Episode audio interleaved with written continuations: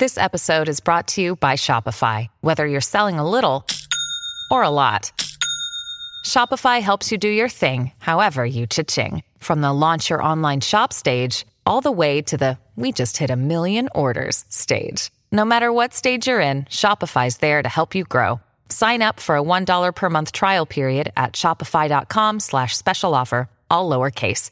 That's shopify.com slash special offer.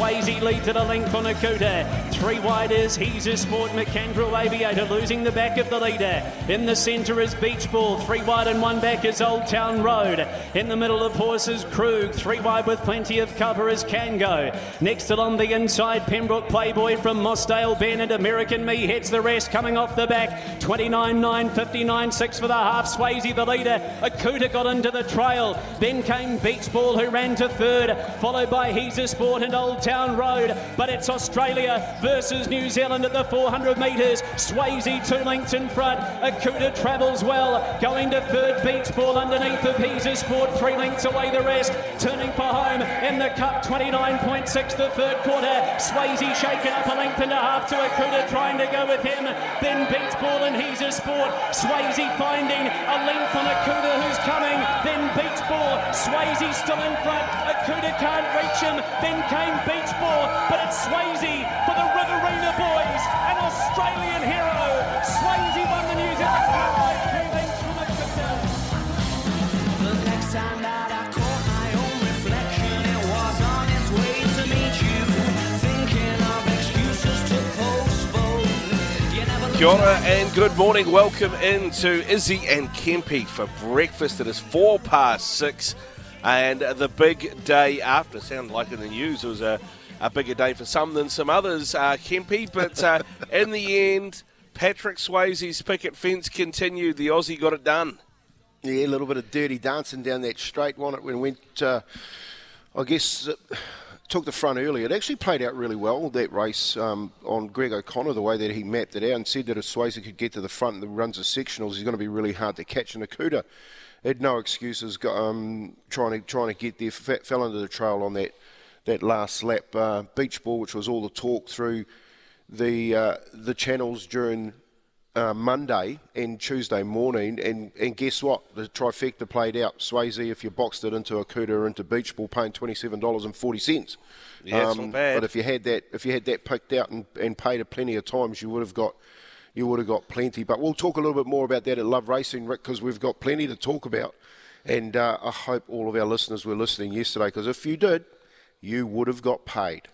Yeah, one hundred percent. We had a couple of massive tips, but I, I don't want to steal your thunder for Love Racing, Kempe, so we'll leave that for the Love Racing, but there uh, man, uh, some of the tips we got yesterday uh, came in came in good. Now, coming up on the show today, of course, tonight at nine thirty, the Black Caps play in the Cricket World Cup semi-final against the hosts, India, and one of our best ever, Ross Taylor's going to join us after seven o'clock to preview that. We're also going to catch up with Michael Carlson. Michael Carlson is an American living in England. He does a lot of the B B C and Sky Sport commentary for when they have the N F L teams over there. He's also an N F L analyst over there as well. And uh, he's going to join us just to talk uh, mid-season N F L and some big stories uh, bubbling up. The Buffalo Bills were just about unstoppable last year. This year they're five and five. What's going on there? Bill Belichick's Pats are two and eight. How long does he have left? Uh, well, Michael Carlson will shed some light on that and more as well. After eight, and then before nine o'clock, we're going to catch up with a bloke called Josh Brody. He used to play cricket for the Wellington Firebirds. He's now doing his best Iron Man impersonation. I don't mean Robert Downey Junior I mean like the bloke on the, the swim, the, mm. the run, and the and the ride uh, for Asthma New Zealand, raising money for asthma. So we'll talk to him before nine o'clock as well. But let's get into this. Round one, fight. All right, coming out yesterday, Kempe, that uh, Andrew Abdo said that the N R L is going to greenlight salary cap compensation for teams to go and poach players from other codes. I know it's been mentioned before, but it feels like very much now that Australian rugby are on their knees and Eddie Jones, who was trying to push this, is, is gone. uh, that the N R L are, are looking, particularly when they say are the codes. I don't think really Aussie rules is an, is an option. I think they're very much just looking at rugby union here, mate. I mean, if you were in mm. charge of a club in the N R L and you get given this green light, where are you going? Who are you looking at? Yeah, you're dead right on, on that first uh, that first comment, Rick. This is about rugby union. This isn't about other codes. Like, you don't think A F L um, will be bought into it. Uh, maybe maybe other countries with Super League uh, mm. up there in England, that they can bring players down. Um, but it's definitely a shot across the bow of rugby union, which I thought was really interesting because in amongst that, that conversation, if I was a C E O sitting in a club, I would be thinking, well, here's a way to get around the salary cap and actually look at marquee players in another code mm. and bring them in. And it may unbalance the competition a, in, in some sort of way. You know, you could think of a maybe a Sydney City, a Brisbane, um, who go after a marquee player, get get salary cap exemption, uh, and you talk and you throw Penrith in there, and all of a sudden their team goes to another level. So there's a, there's a couple of things to think about that. Um, one of them is, what does the exemption look like, and how do you keep it balanced throughout the competition so it doesn't become a, you know, the salary cap works really well with a comp, so we want to keep it, you know, very well balanced. But the other thing is, well, it now opens up avenues for players to come, and, and I've had a thought, of, I've had a think about it. Now, if I was there and I wanted players, the first couple of players I would probably go after Shooter Stevenson and Mark Talia. I think both of them would be fantastic rugby league players playing anywhere in the back line. Um, they carry the ball, they're hard to tackle, and, and they're big bodies. Uh, Geordie Barrett I would throw in there. One for one for the for the smaller guys, Cheslin Colby out of South mm. Africa, I think will be absolutely outstanding in a fullback position, just with the amount of work that he does off the football. Um, and mate, anyone would want Bun- Bundyaki running at them in the edges. You know, I'd play I'd play Bundyaki. I think he's the type of Alan Khan back row, you know, that played for Brisbane Broncos back in the day, where he was short, stocky, hard to stop. I think a Bundyaki on a on a left edge would, would be something um, extraordinary. You know, he'd be very, very good.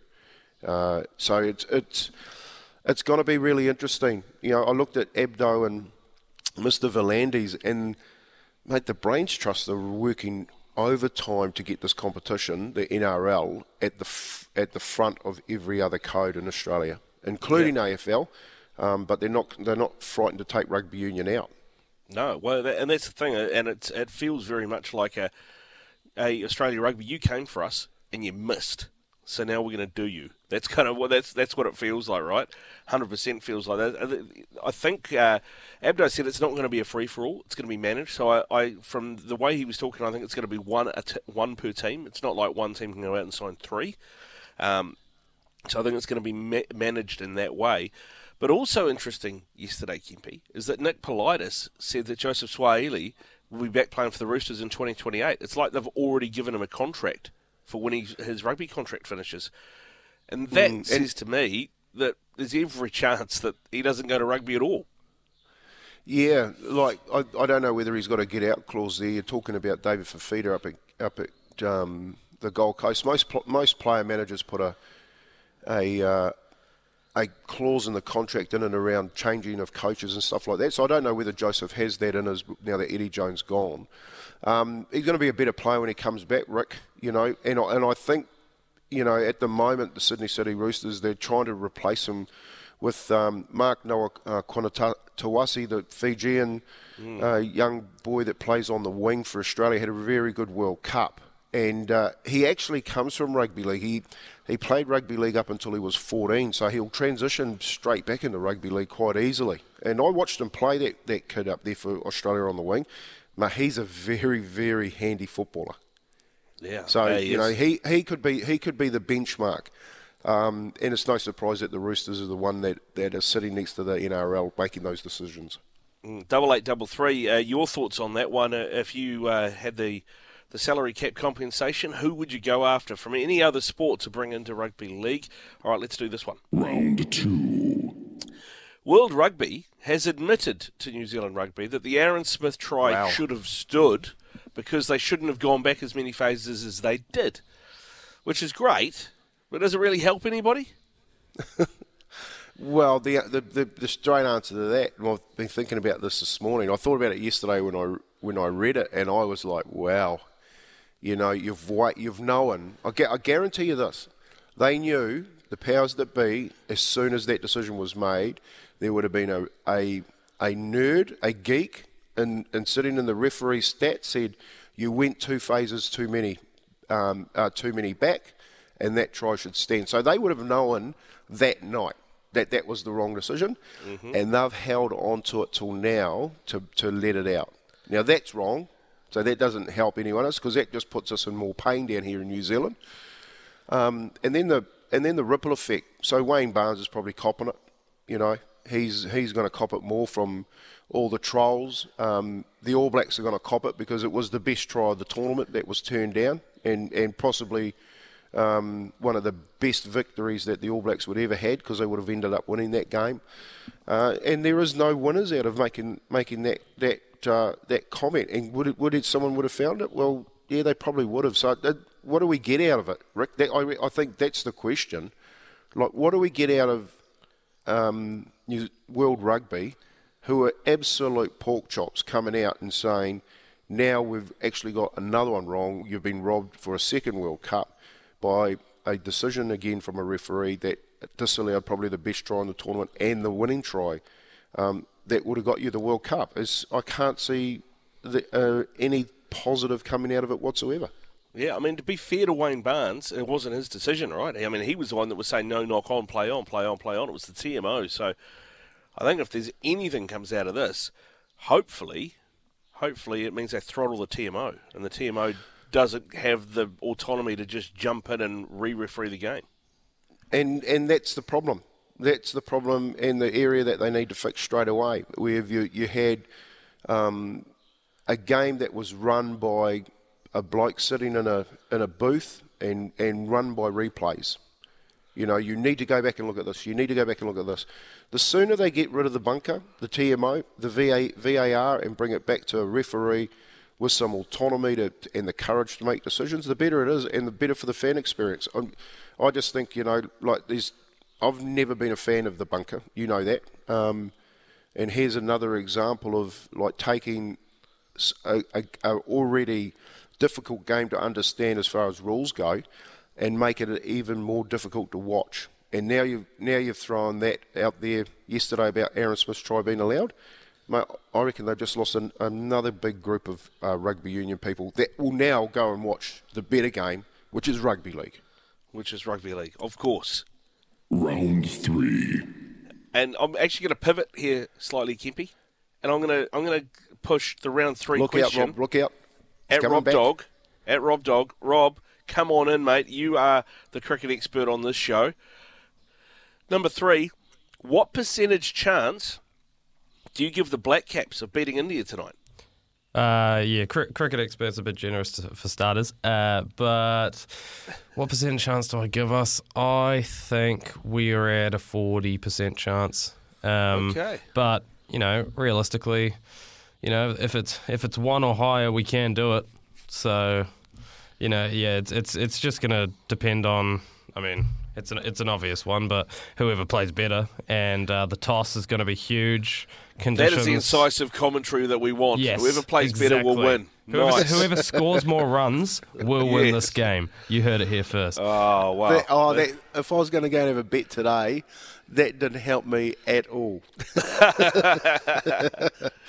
ta- yeah, I'll, I'll, ta- I'll tell me. you my experience. I'll tell you my experience, Rick, with um, with semi-finals. Once you're in the semis, all right, it's anyone's game. You you're a mug. Look at look at um, teams that have knocked teams out that have been meant. Yeah, well, let's look currently at the. We just spoke at the Rugby World Cup. Ireland and France were meant to be in the final. Neither of them made it. Okay, so. When you look at when you look again the semis, it's a it's a toss of the coin because players go to another level, and I think we spoke about that yesterday with um, Ravindra. You know what I mean? Like if he comes out and he plays the game of his life, he's the first Kiwi to reach six hundred runs in a tournament.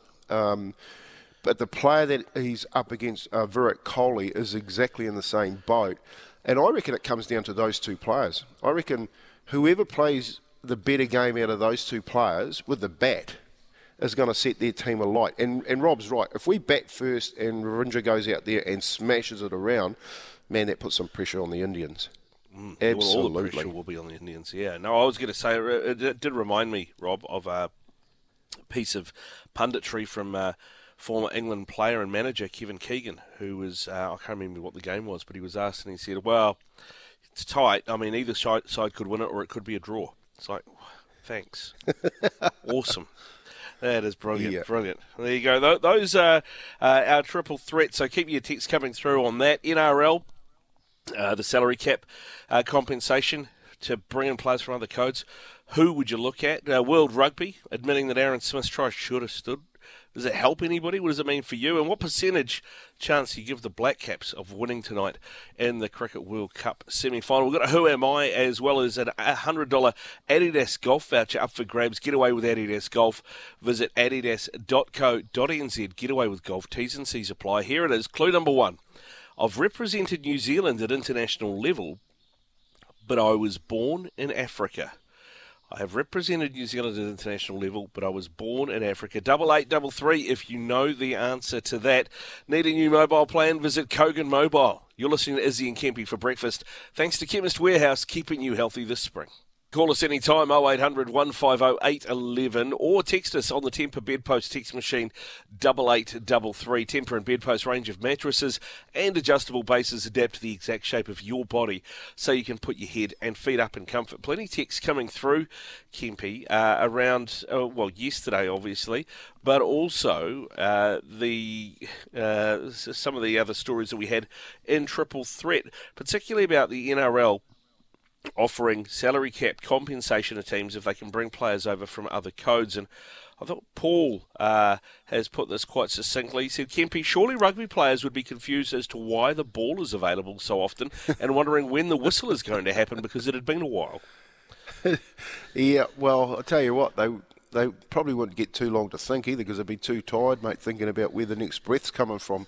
Because the ball is in play for so long, um, that's a that's a good take on a good take on uh, on rugby and rugby league, Paul. Uh, look, too too technical at the moment. I think rugby union could do itself a favour by just taking the the um, the impetus and giving it back to the referee, the bloke in the middle of the park to make decisions and get on with the game. Because the stoppages at the moment, with the way that the N R L are, are going and marketing the game, it's just a better game to watch. And when you've got people like Steve Hansen, Wayne Smith coming out and saying that, uh, you know, it, it doesn't bode well for, for rugby union. And and then on the back of it, World Rugby coming out and making all these statements post the World Cup, uh, just put, just putting on, a, you know, another dagger into a, a game that's already struggling to get uh, viewers and keep them keep them watching the game. So nice text, Paul. Um, yeah, it'd be interesting to see what a lot of people think. I know that New Zealand's a mad rugby union country, Rick. Um,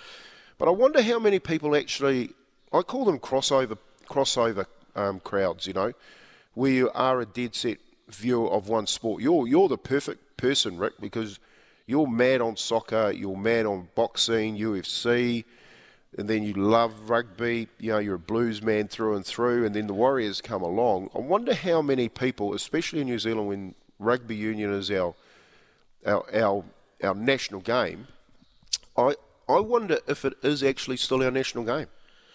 Mate, it's, it's a great question. I did notice there were some playing stats that came out yesterday to say that, uh, once again, that uh, less boys are playing rugby, but actually girls' participation is up, uh, which is interesting. But uh, I think the number one participation sport in New Zealand now for under for seventeen and unders is football, and, and it's by about twenty or thirty thousand.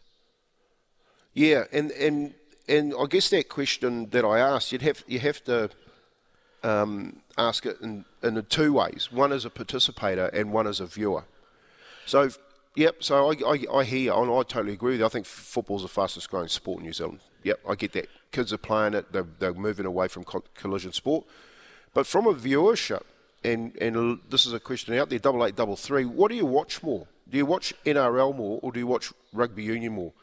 Because what I'm hearing in the last twelve months when I'm listening to people and reading their, their messages that are coming in is that they're switching off the t- off the rugby union and they're switching over to watch rugby league. And I've mm. got to say, and I've said this this year, when me and Sammy Hewitt were calling the Warriors, the crowd had changed. So I'm well, I've been going to that um, Mount Smart experience now for over twenty years. I have to say that this year I noticed a considerable change in the demographic of the crowd at the Warriors game. So what what is going on? Are you still a diehard rugby union fan, double eight double three, or now do you support rugby league because it's a lot less complicated? Well, I think there's there's definitely been a shift, mate, uh, and it's interesting you the way you put that too, because I mean I played football for a lot of years. I played up until I was in my early forties, and I played with guys, you know, and I, like I said, I'm a big football fan. So the Phoenix would be coming to town, or the All Whites, or or whoever it was, and I would talk to the team about going, you know, going and watching the game, and more than half of them couldn't be bothered. But if there was an All Blacks test, they'd go. Mm. You know, and I yeah, think and, that's... And... And that's right, Rick. That's what you're talking about. You know, like, what is it that actually gets you motivated to actually go and, and hang out with your mates and watch, watch a, a game? I think New Zealand's got a massive problem with that in general. Um, and this is why the Warriors have done so well last year, to pack that stadium out with twenty plus thousand people every home game. So uh, it's a, it's a uh, I guess, a big debate of where we go and do they need changes in rugby union? Does rugby league continue to... you know, do the smash and grab? Imagine what happens with Abdo and Valandis if they get this right, and then all of a sudden you've got seventeen, maybe the N R L franchise of Papua New Guinea coming in, and they raid rugby union with salary cap exemptions. Then what do you do? Yeah, well, that's the thing. And, you know, you talked about rugby rugby people watching rugby league. I mean, the, I, I know Steve uh, Devine has said it on air, and I'm, I'm trying to remember who the other one was, and it may have been Jeff Wilson. Um, and I don't want to put words in his mouth if it wasn't him, but it was somebody like that who had said uh, around the Super Rugby season, had said that, I can't remember what the game was, that the game was so bad that they were watching that they turned over and watched the rugby league instead, and that was coming from guys who were former All Blacks. Yeah, yeah. Oh, look, I, I think from a from a player's perspective, you're watching both codes, um, but I do sort of get the feeling that the viewership is starting to change. And the reason why it's changing is because of the of the technical side of rugby union and the amount of stoppages and the entertainment. Like, you've got to be so good at it these days to keep people switched on. Uh, and I just think at the moment what rugby union are doing, uh, they they are actually switching people off. They're not even trying to keep them interested in the game. They've got these fish heads at the top that are making all these rules and decisions that are actually taken away from, from the event that's happening, which is a game of rugby. And the, and the Aaron Smith um, saga is a is a prime example of that. Uh, good text here from Mark, who said, boys, I'd rather watch paint dry than rugby union. But Mark also reminds us of a text he sent through yesterday. He tipped Cody Banner in the first race yesterday. It was paying forty-one dollars to win and fourteen fifty to place. So Mark has got full pockets, and coffees are on him this morning. If you're hanging out with Mark, Kippy, that is a great call. Mate, that is, uh, honestly, it was the first text you sent to me yesterday, Rick, when you said he text, he, he texted in that um, tip for us yesterday. Look, people were listening to the breakfast show, they would have got absolutely paid yesterday, and that's the first one they would have got paid on. What a start to the day. forty-fives and twelves, and it smoked, and it was that type of day down at Addington yesterday. If you were if you were back in Outsiders, just for a place especially, um, you would have had full pockets. Uh, the team from New Plymouth has got a question for Paul Mawadi that we'll hold on to, uh, but I don't know if you noticed this, Kempy. Swayze monstered them in the Cup. Lead-up wins were impressive. Can you ask Mister Mawadi how its price on the tote dropped from four fifty to two sixty just prior to the start without them dumping a whole lot of fixed odds money on the tote? There should be an investigation. That's from Dean and New Plymouth. And I, and I saw that. I saw it come in at two dollars sixty when it, when it flashed up on the T A B after it went over the line, and thought, wow, someone's had a late plunge on um, Swayze to get a home. Uh, In the context of the Cup, it played out exactly as the bookies had it. So there would have been, um, you know, I like I like to think, and I'm, I'm you know, I'm a con, you know playing a bit of a conspiracy theorist here. Sometimes you think that the bookies actually dump dump elsewhere and try to try to get their money back.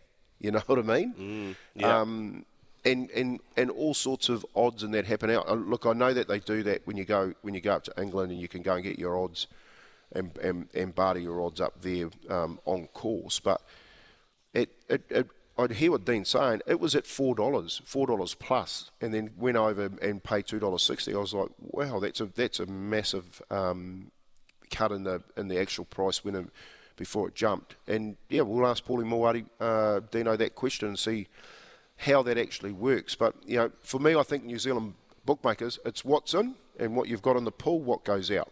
You know, hence the the trifecta being twenty seven bucks. You know, beach ball, Swazi, Akuta. That's everyone's first three picks. So I guess everyone jumped on that. That'll be the... We will ask Paulie that for you, Dean. Don't you worry. We've got a heap of texts coming through. We'll get to those real soon. Right now, though, we need to get away and catch up with Araha for the latest in news, thanks to Kubota. Kubota's in-stock catalogue is out now. Flight Centre's Big Red Sale is on with limited time offers on flights, cruises, holidays and tours. Book now to save big. Time for some sports news headlines for you.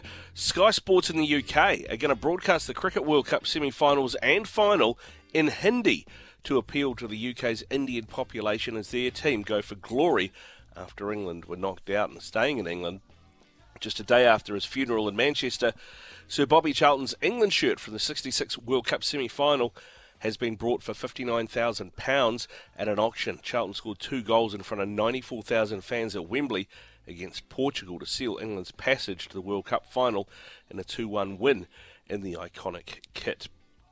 And the Buffalo Bills have fired offensive coordinator Ken Dorsey and named quarterback coach Joe Brady as the interim replacement.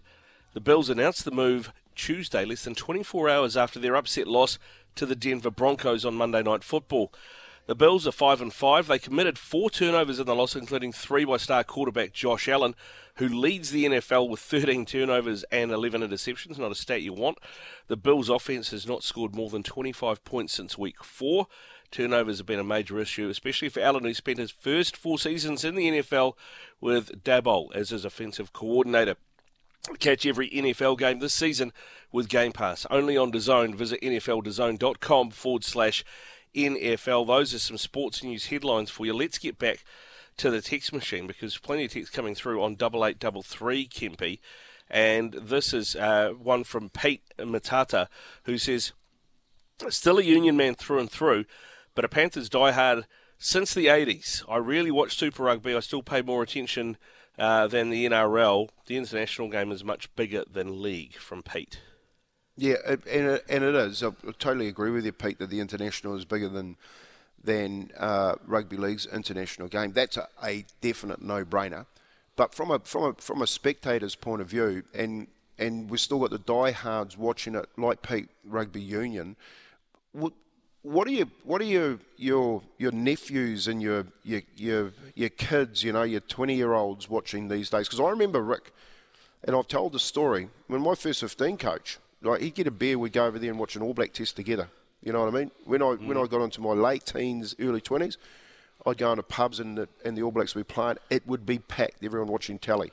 After my football career, I came home. I was sitting, sitting in a bar down at Christchurch, actually, uh, and it was on a cup week. There was actually cup week, and there was a rugby, um, a, like a replay playing on telly. No one was looking at it, you know? And I was like... It just was totally different to what I was used to. Um, if there was rugby playing, whether it was an old game, a, a current game or whatever, the whole place would be lit up. And I think those those um, days are well and truly gone. And, I, you know, it'd be really interesting to see where that is actually headed and if it can be halted as far as our national game, because I think rugby is under a bit of pressure. Well, I think so, and Jamie from Wanaka's texted through on double eight double three as well with a bit of a story. He said, "Morning, guys. Every year I take my son to one game and he gets to choose. It's always been either the All Blacks or the Highlanders. The draw for the N R L came out and he decided he wanted to go to the Warriors, so we've already got flights and accommodation booked." That's, yeah, and that and that's sort of what I'm touching on, Rick, is that, you know, when I look at when I look at what's up for offer watching telly, because, you know, part of our, our role is we've got to watch as much sport as possible given the time that we can watch it in. Now, when, you, when, you, when you're watching Opiki rugby up against the N R L um, W, you've got these transfer of players. It's talking Nathan Wong's gone over to St George. Um, you know, Sonny Bill Williams' sister um, has also moved over. You know, what's going on She's with those games? Titans, you watch the games. Yeah. It's like It's like, you know, if the players are starting to do that, what are the fans doing? Well, I'll tell you, Ruben, the boss, has texted through uh, as well, and he said uh, that player that I was talking about, who said uh, that that game, the Super Rugby game, was bad, and so he turned over and watched the N R L, was Justin Marshall. Just well, there you go. And who would have thought that? Just see, I would, you know, I would often for for, for a number of years listen listening to some of the, I guess the the voices of rugby union talk, and they would never once, in their breath, talk about rugby league.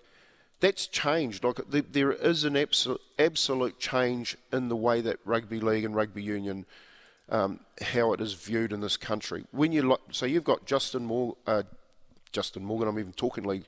Um, you've got the likes of Shag, Smithy, and uh, Justin talking about rugby union being turned off, and I'm watching rugby league.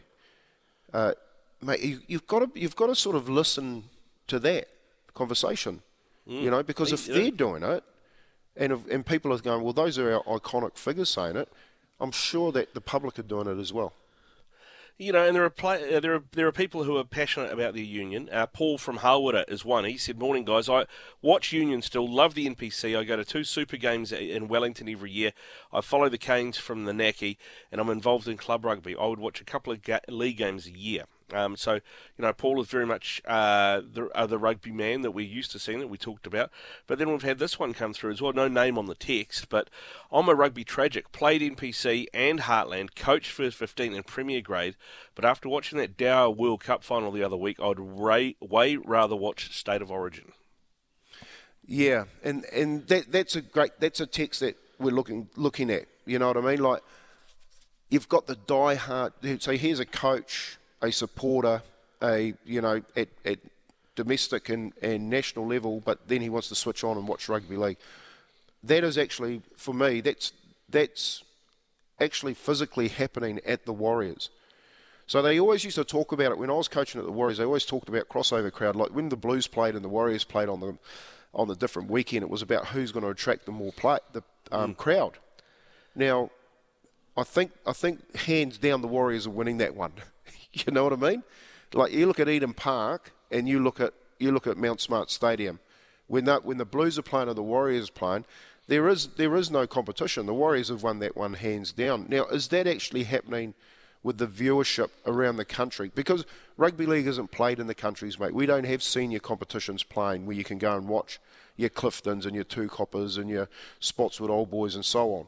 You know, you've you got to watch rugby league on telly. So do we now have a A, a union um, cohort watching local football, but then they go home and they throw their Warriors jersey on and they watch league at night? Every chance, mate, every chance. Uh, this one has just come through as well.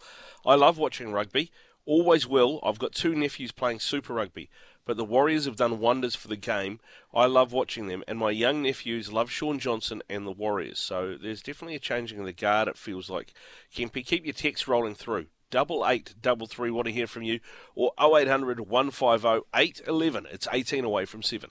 It's thirteen away from seven o'clock. Uh, double eight double three is the Temper Bedpost text line. You're with Izzy and Kempy for breakfast. We've been talking this morning a few things. One of those is about the N R L and uh, Andrew Abdol saying, look, you know, we will have salary cap compensation if N R L clubs want to chase star players from other codes. How would that work out? We also talked about the cricket as well.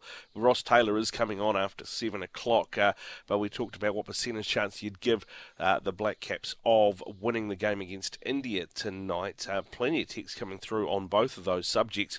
Paul, who texted through, I think it's uh, Paul from Harwater, saying, World Rugby is too obsessed with trying to appear to be a global game. They don't understand that less is more when it comes to quality. I would rather have a World Cup of twelve quality teams uh, than twenty-four, where sixteen of them are rubbish. Yeah, look, I, I, I think, I think what happens, you know, if I give my experience with rugby union and rugby league over the years, and I, and and I've always told people this, like I was brought up a rugby union man, you know, so I played rugby union all my junior um, football right through to high school first fifteen. Um, but league was introduced to me when I was seven, and would play that through on the Sunday because you know we never had this. You can't play too many games thing. You play and train alternate nights um, during the week and both games on the weekend. And there's definitely a class divide, Rick. All right, so what you're talking about is you're talking about world, even in the name, world rugby. You know what I mean? World yep. rugby is a it's a it's a class divide. Well, let me give you a thing about class divide. Class class is about really about the rich, innit? The rich versus the poor. You're going through classes. Definitely a class divide in England because you do have the poor and you do have the rich over there. In New in let's go in New Zealand for instance. Well, the Auckland Rugby League's worth one hundred forty million dollars. And Ortex is worth probably about the same amount of money and own the Warriors. And there's definitely a class divide in rugby, rugby union, rugby league compared to the two, two, two um, Auckland businesses that run the run the games in this country. So I think we've got to push that that conversation out the door. I'm talking about the purest entertainment package here, and I think what's going on is that rugby union is actually killing its sport. World rugby is killing its sport. It is now becoming too much, you know, the old kick and clap. I don't really like that saying. You kick the ball and you clap and it goes out. Now, I actually think they they are creating that scenario where it's not kick and clap, it's just stop and wait mm. for action. And, of course, yeah. what people want is ongoing action, and you're getting that with rugby league. So I know that a lot of our texters are coming in, they're, they're of the same ilk as me and you. But what's happening to our younger generations? Well, that's the question. What are they watching? Uh, I, I did see a metric about uh, uh, people, uh, the young, the latest generation. I think it's what it is under twenty-five or whatever it is, and their engagement of what they watch online. Um, and they did it. I think it was from five years ago, and then compared it to now. And five years ago, I think rugby was around eighth, and rugby's not in the top twenty now. Um, according to the latest, so I mean that says a wow. lot. Um, yeah, so it's something to something to think about for the powers that be. Uh, Scott Titirangi has said my daughter's got into playing rugby, so I'm watching the women's game and N R L, which is interesting because it's the same rules, but the game seems to be a bit different, and uh, they seem to be less uh, risk averse. You know, they're more willing to throw the ball around. Yeah, and and the other thing too is when you when you're having an, um, the the Tyler Nathan Wongs, that, those type of players, the Niall Williams tra- transferring through the codes, and you can play sevens, all picky rugby, and then go to the N R L W. Um, the, the the women's game in, in the in the oval ball sport code in New Zealand is ab- absolutely thriving. I know it's one of the questions they're trying to answer in rugby union about how do they get more girls playing rugby union. I'm telling you right now, in rugby league, they do not have that problem. Right from the ages of under thirteens through, they have tournaments where they're They are packing out provinces with girls' rugby league. And when you've got that, that aspiration of getting into N R L W, um, the sooner the Warriors bring back in a women's team, the better it's going to be for this country. Yeah, one hundred percent. And I tell you what, rugby really needs to worry then because, I mean, I think there's been, what, six or seven uh, former Black Ferns uh, go to rugby league. I think uh, there'd be far more if there's a N R L W team all of a sudden available for them to play for in New Zealand. Hino Trucks, a better class of truck. Make your working life easier. Visit hino dot co dot n z. Keep those texts rolling through double eight double three. We're seven away from seven. oh eight hundred one five oh eight one one or double eight double three. Mount Smart is a little cauldron with a big fire under it. Eden Park, for many non-A B's games, there's a big tepid Olympic-sized swimming pool with too many lifeguards and expensive towels. If the Warriors played Tiddlywinks, it would still be a good day out. We'll just add that text through. No name on it. Please do put your name on text when you send them through so we can give you a shout-out. That is a, that is a great text. And yeah, a lot of people talked about, you. I mean, you mentioned it too, the crowd has changed, but how loud the crowd is when you go to a Warriors game versus pretty much anything else. Oh, not only how loud it is, you know, like the, the the entertainment and the conversation that people are having when they when they're making that noise. Um, I, I, look, I'm talking about the demographic, the changing of the of the um, the demographic from age to gender to um, ethnicity, all through the the Warriors. Uh, you know, I know one thing I noticed this year: every Warriors supporter had a Warriors jersey on. And it might have been from a different year or different era or current, but, mate, they're spending money over the till as well. Their, their, their merchandise van has always got backlogs of people on it. Well, I, I mentioned this a while ago, but I, I, I heard a story from somebody uh, a few years ago that used to work within rugby league in Australia, and they said that when it came to merch, the Warriors outsold everybody else in Australia. I think uh, when we're going back probably six, seven, maybe eight years now, and they were saying that they, the Warriors were selling something like thirty-four thousand jerseys a year, and then the next highest selling was the Dogs with about eighteen thousand. So they are absolutely mm. criminal. It explains why they were releasing four or five jerseys a year at times. Coming up on the show after seven o'clock, we will have a Love Racing for you, and we'll catch up with all the latest news with Kempe. But up next, after the latest in news with Araha, it is Ross Taylor. We're going to talk that cricket semi-final, Cricket World Cup semi-final, the Black Caps and the Indians. That is taking place right here, nine thirty tonight on S E N Z. Here's Araha with news for Kubota. Kubota's in-stock catalogue is out now.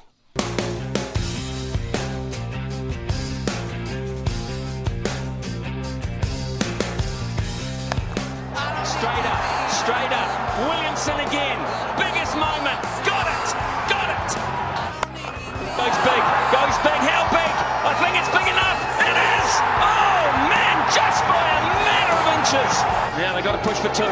Who's going to cover the keeper's stumps? They're going to go. Got to get him. Direct it. Oh, direct it. Thanks, Gavin. I've made my decision. It says that magic three-letter word. There's a little touches there. It is. It is. It's over. It's over. Latham takes the catch. Pyrotechnics go off. What? What a performance from New Zealand to defend two hundred thirty-nine and do it by eighteen runs and blow this tournament wide apart.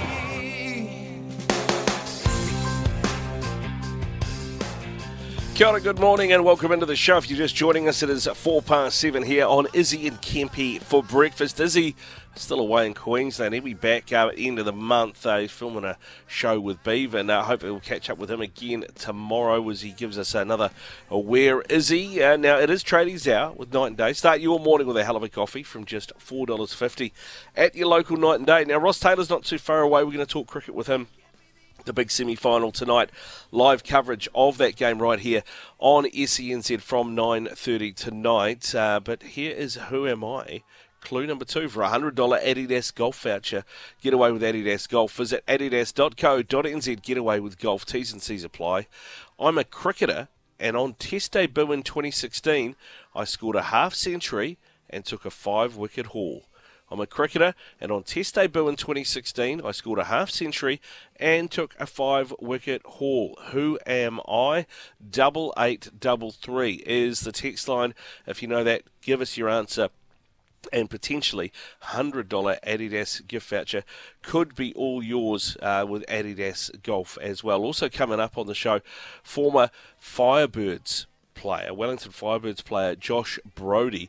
He is uh, just done the half Ironman in Melbourne. He's doing the Ironman, uh, the half Ironman in Taupo, and then the Ironman in Taupo, and doing it all for ASMA New Zealand as well. So we're looking forward to catching up with him and Michael Carlson on the N F L after eight o'clock as well. Right now, though, let's talk some cricket, because tonight the big game is on between New Zealand and India in uh, Mumbai, and it's going to be uh, an absolute classic. twenty nineteen, the same stage these two teams met, and New Zealand denied the opportunity for India to make the final. Will they do it again now that they are in uh, India? Because that's a whole different kettle of fish, playing the Indians in India. And a man who knows a lot about that is Ross Taylor. He joins us now. Morning, Ross. Thanks for your time. Good morning. Mate, uh, I, I guess the first question for you is, I mean, it's, it's semi-final time, so the pressure's on both teams, but how much different is it going to be for our boys playing India in India at, at this time of the tournament versus playing them in England like we did four years ago? Yeah, um, yeah. I mean, it's obviously um, India are heavy favourites. Um, they they were favourites last time, but I think the extra expectation that they'll be on. Um, you know, Mumbai was the ground that they beat uh, Sri Lanka in two thousand eleven. Uh, you know, it's a, a famous city, famous ground, um, and I think just even the talk from a lot of the New Zealand players and the public, I think we know we're a chance. We know we have to play well. Um, but any time you play India, you know, it's the first time that we've lost to them in twenty years in this tournament, and I think they'll be nervous facing us. Yeah, they'll be really, really nervous, I think, too, Ross. Thanks, thanks for joining us this morning on Breakfast. Hey, do you think it's a, a matter that the Kiwis have got nothing to lose and they just go out there and enjoy themselves? Yeah, I think there's an element to that, but then you also have Uh, a lot of guys that were there in twenty nineteen, uh, that they can rely on that experience. Um, a lot of guys have had I P L experience, um, you know, that will put them in and know the conditions well. Um, and you know that, you know, ninety-nine percent of the crowd are going to be going for the other team. Um, so I think that there is going to be an element to that, uh, that they've got nothing to lose. And I think, you know, any team that's got nothing to lose, um, but still has that experience and, Uh, you know, are going to be dangerous. And, and I think, you know, whatever we do, first of all, I think we just need to stay in the fight just as um, as long as possible, because I think, you know, if we can just, you know, get a couple of early wickets or, or just negate their fast bowlers, uh, those first ten overs, I think, um, you know, I think we'll just gather a bit more confidence each time as well. Now, there's a lot. We'll talk the actual game shortly, Ross. But the, the twelfth man gets gets a lot of talk about. And when I say the twelfth man, I don't mean the guy running the drinks. I mean the, the people in the stands. The Indians are used to this kind of pressure, aren't they? I mean, how much, how telling do you think it w- will it be? Because there's that fine line between egging you on and actually maybe putting uh, a bit of weight on your shoulders. Yeah, I think that's it's all how much pressure we can put on them. Um, you know, if they're, they're dominating, uh, that's just going to bring the crowd into it even more. Um, but if we can just put them under pressure, um, you know, that that top three. Um, Gill, Rohit Sharma, uh, and Kohli. Um, you know, I think it's a middle order that hasn't needed to bat uh, in, in testing times. They've, you know, have come in when they've um, been under not as much pressure uh, and been able to bat. So I think it's up to us to put them under pressure and, and try and negate the crowd as much as possible. Ross, you've, you've skippered the, the Black Caps, and I guess you probably sat there and thought what you'd do if you win the toss tonight. What do you, what do you do? Do you, do you throw them into bat, or do you get in there first? Well, I think the times that I've played in Mumbai, it is unbelievably hot. So uh, I think you need to just try and get out there and, and bat. Um, you know, I think every time, apart from Australia and Maxwell, uh, the team that's batted first has won uh, in this tournament to date. Um, we did beat India five or six years ago, um, bowling bowling first, but um, yeah, I think traditionally, you know, it's just so hot and humid. Um, I'm sure the fast bowlers would love to just be able to, um, you know, show their skills uh, at night uh, with with a wicket that's probably got a little bit of dew, um, and obviously probably ten degrees uh, cooler as well. Yeah, I mean, bowling at night for, for our pace guys, particularly Trent and Southey, uh, will that, that give it more opportunity to swing as well? Yeah, I think so. Um, you know, every time we played a test match and bowled, you know, to to bowl three or four or five overs is extremely tough. Uh, spinners can do it. Um, and India are used to these conditions a lot more than us. But you had a look at the South Africa match. I mean, a lot of their players were overheating. Um, it is getting cooler uh, at this time of the year, but um, yeah, without seeing the wicket, I would have thought um, you know putting putting in India into the field and um, you know and trying to make um, you know, it's just natural. You are going to get um, a little bit more tired in, in that heat and sapping, and you know if we can keep them out there as long as possible, and um, you know, I think a lot of these innings are taking three and a half, three hours forty-five, four hours to go. Um, that can take a lot of energy out of you. Yeah, over that period of time, especially in that heat. What about what about this matchup between Kohli and Ravindra? Um, both chasing six hundred runs for the for the tournament. Uh, he can make a, a, a name for himself here, can't he, Richard? Oh, very much so. I think um, if you would have said at the start of the tournament that Kohli was um, not far away from six hundred runs, that wouldn't have been a surprise. Where um, you know, Richard, the way he's gone about it, um, the way he's showed. The calmness, I think, about his, the way he scored his runs. Um, it just shows you, you know, players taking their opportunity, and leading into this tournament, he's probably a month out, was not even in the starting lineup, but he, he came in and played well in the in the warm-up games and has taken the World Cup by storm. But um, no, I think, um, you know, that youthfulness, exuberance and, and probably lack of experiences will play into his favour. I think he probably doesn't know the magnitude of the game and can go out there and play his what's been successful for him to date. Um, you know, it's it's a great story in itself, and, and the way he's played, um, you know, not only for this tournament, I think he's going to be a key cog in the wheel for this New Zealand team going forward over the next uh, decade or so. Yeah, I think so. We had Mark Borthwick on yesterday, actually, mate, uh, who coached him at uh, at, at Hutt uh, High and, and then through uh, the Wellington system as well. Um, what are your thoughts on where he's best suited to play? Obviously, there's three different formats of the game, but uh, you know, where do you think he fits best in a batting lineup? Great question. Uh, I mean, you know, batting at that opener spot in one-day cricket, uh, he's not. I think a lot of it depends on where Kane ends up going. Obviously, Kane's not getting any younger, and Um, he's probably an automatic replacement for Kane in time. Um, twenty twenty, um, once again, you've got to bet up the top is the most, but then you've got a settled lineup and and Finn Allen and, and Conway. So I think he's earned the right to fit his way into the team somehow. Um, where that is, um, you know, it's it's whether they they stick with the status quo or or um, move move um, move Allen out somewhere else. And you know, it's not only his batting, I think his all-round ability in the field and, and his bowling makes him an asset also. You talk about all-round ability. There's a, a bit of all-round ability about this New Zealand team, isn't there? I mean, I was looking at it the other day. I think that seven of the eleven can bowl, uh, and I think it's, it's at times have. Um, do you, how I asked this question at the beginning of the show uh, to, to Kempi and, and, and to our listeners. What percentage chance do you give the Black Caps of beating India and Mumbai tonight? Um, oh, that's a tough one. Um, can I answer it after the first ten overs? Sure. Um, Just text me. um, oh, I think, you know, they haven't lost a game. And I think that's also got to play in your mind. You know, is is that bad game going to be a semi-final? Um, but oh, I think, you know, it's a, it's a sixty-five, seventy percent India are favourites, I think. But I think... You know, I think in the past, New Zealand teams have made the semi-final. There's, I think we hope, but I think there's a genuine belief in that group that they can win. Um, and it's not hope that they can go out there and, and show their skills and um, and stick it to them. Um, you know, we're going to have to play a close to perfect game. But uh, as we're seeing, uh, a two-horse race, uh, we're, we're definitely a, a big chance. It's funny the way the New Zealand team has developed, isn't it? I mean, I was just thinking about that last pool game, Ross. Uh, I remember looking at the teams and going, in what world would you have thought there was going to be a World Cup game in the subcontinent and Pakistan going with four seamers and we going with four spinners?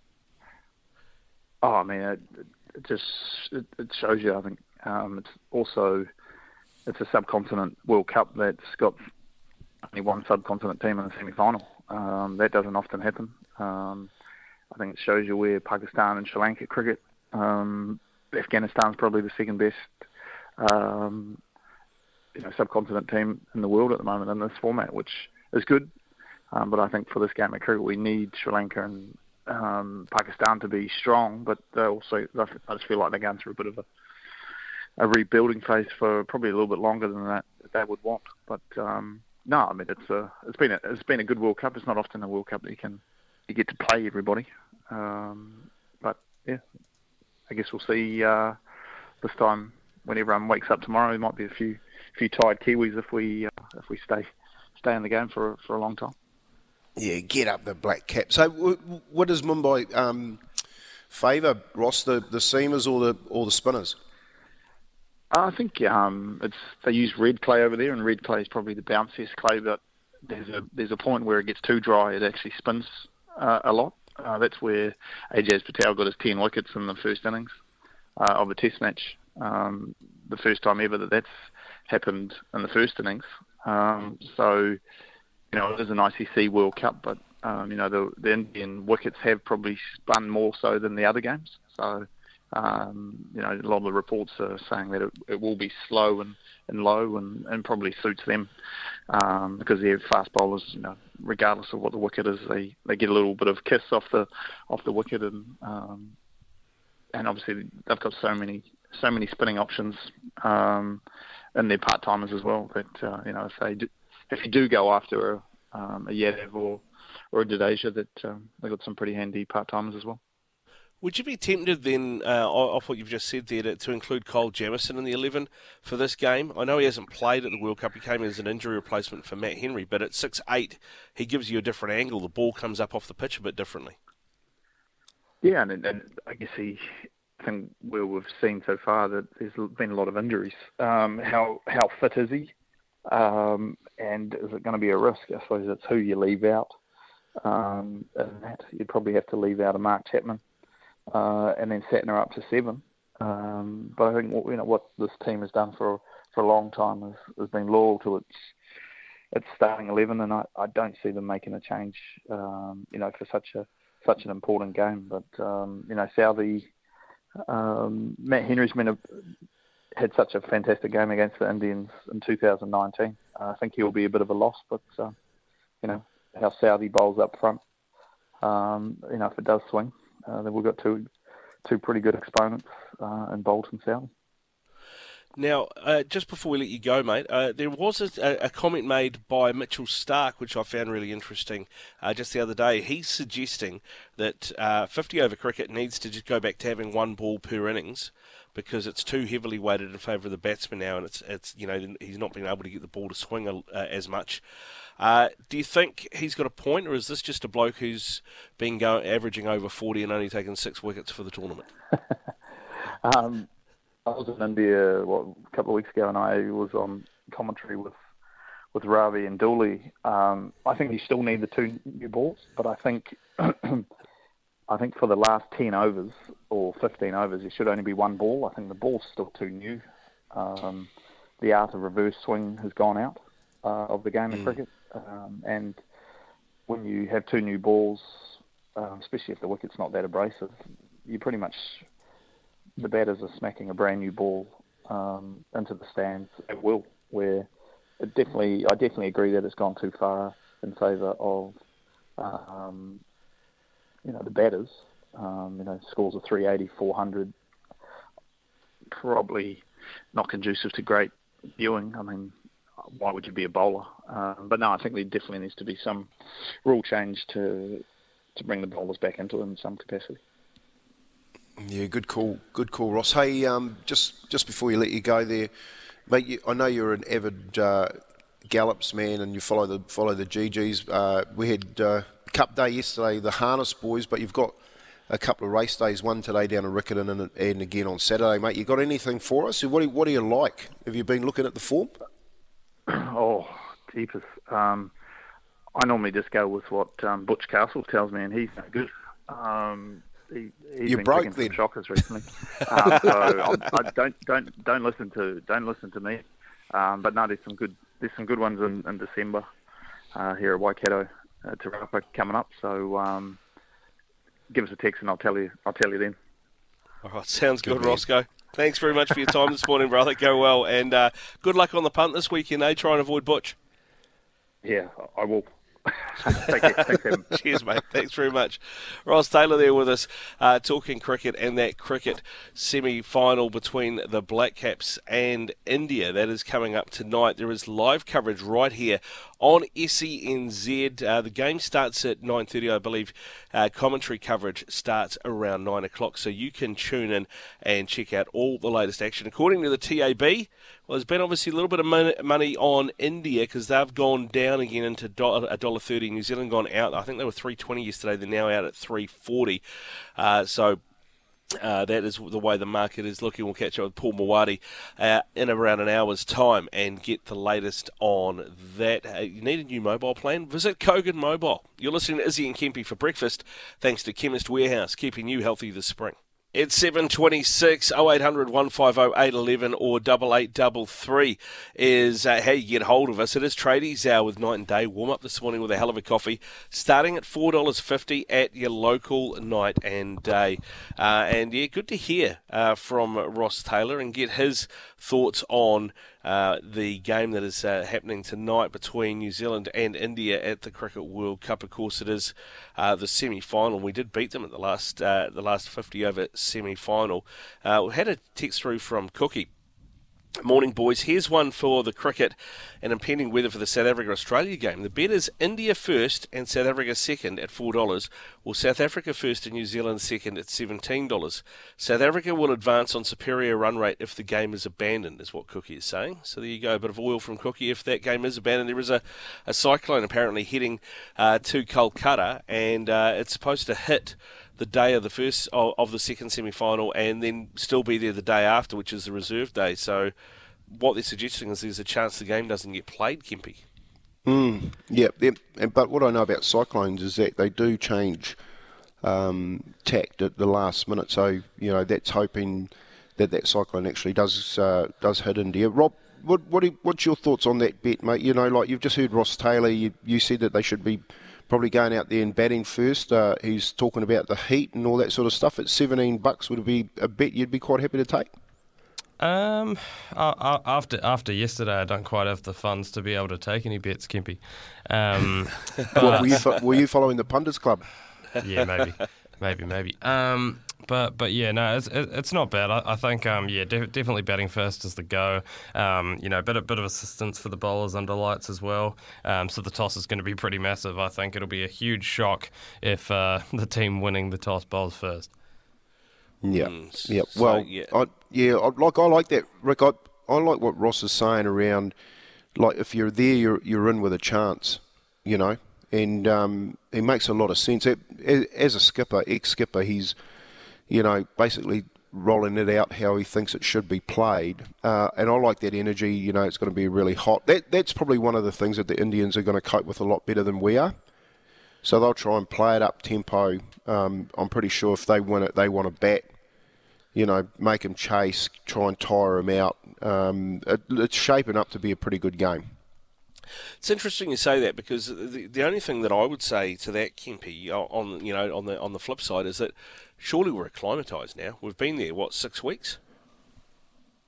Yeah, well, the yeah, I'd, I'd say they would have um, acclimatised, but they're not as uh, used to it as what the Indians are. Mm. You know, they would have ways of um, in, you know, putting applying pressure through that, especially that toss. If they get that toss, I think I think what Ross is saying, like you'd want to get in and bat first because it's going to be a long four hours.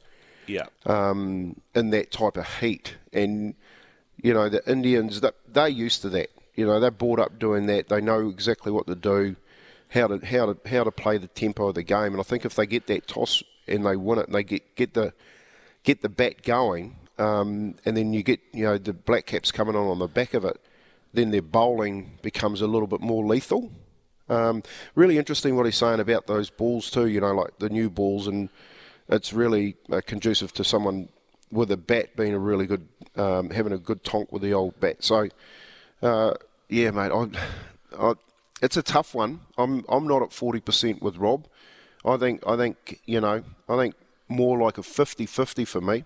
Um, based on that, if they do get in and bat first, the Black Caps, I think they got a chance.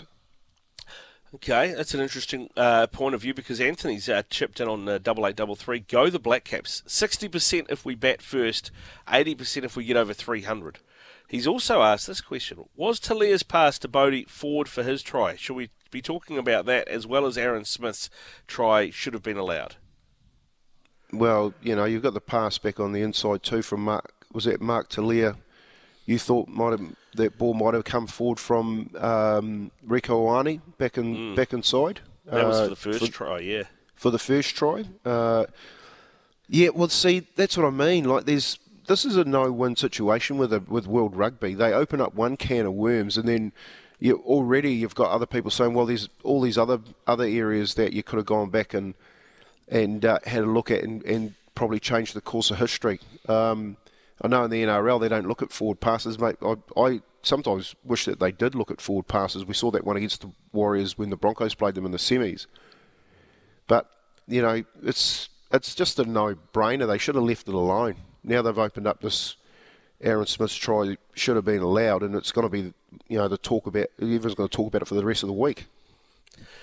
Yeah, yeah, exactly. Uh, and yeah, it's an interesting uh, point that Anthony brings up. All right, we'll keep your texts coming through, double eight double three. We'll get some more of them.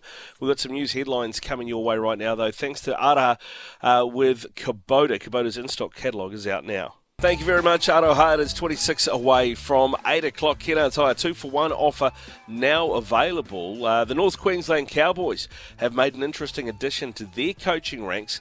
They've signed former N R L star James Maloney as an assistant on a two-year deal. The thirty-seven-year-old... What's that, mate? He knows how to win a final. He does. thirty-seven-year-old retired from the game as a player just this year. His last professional game coming from...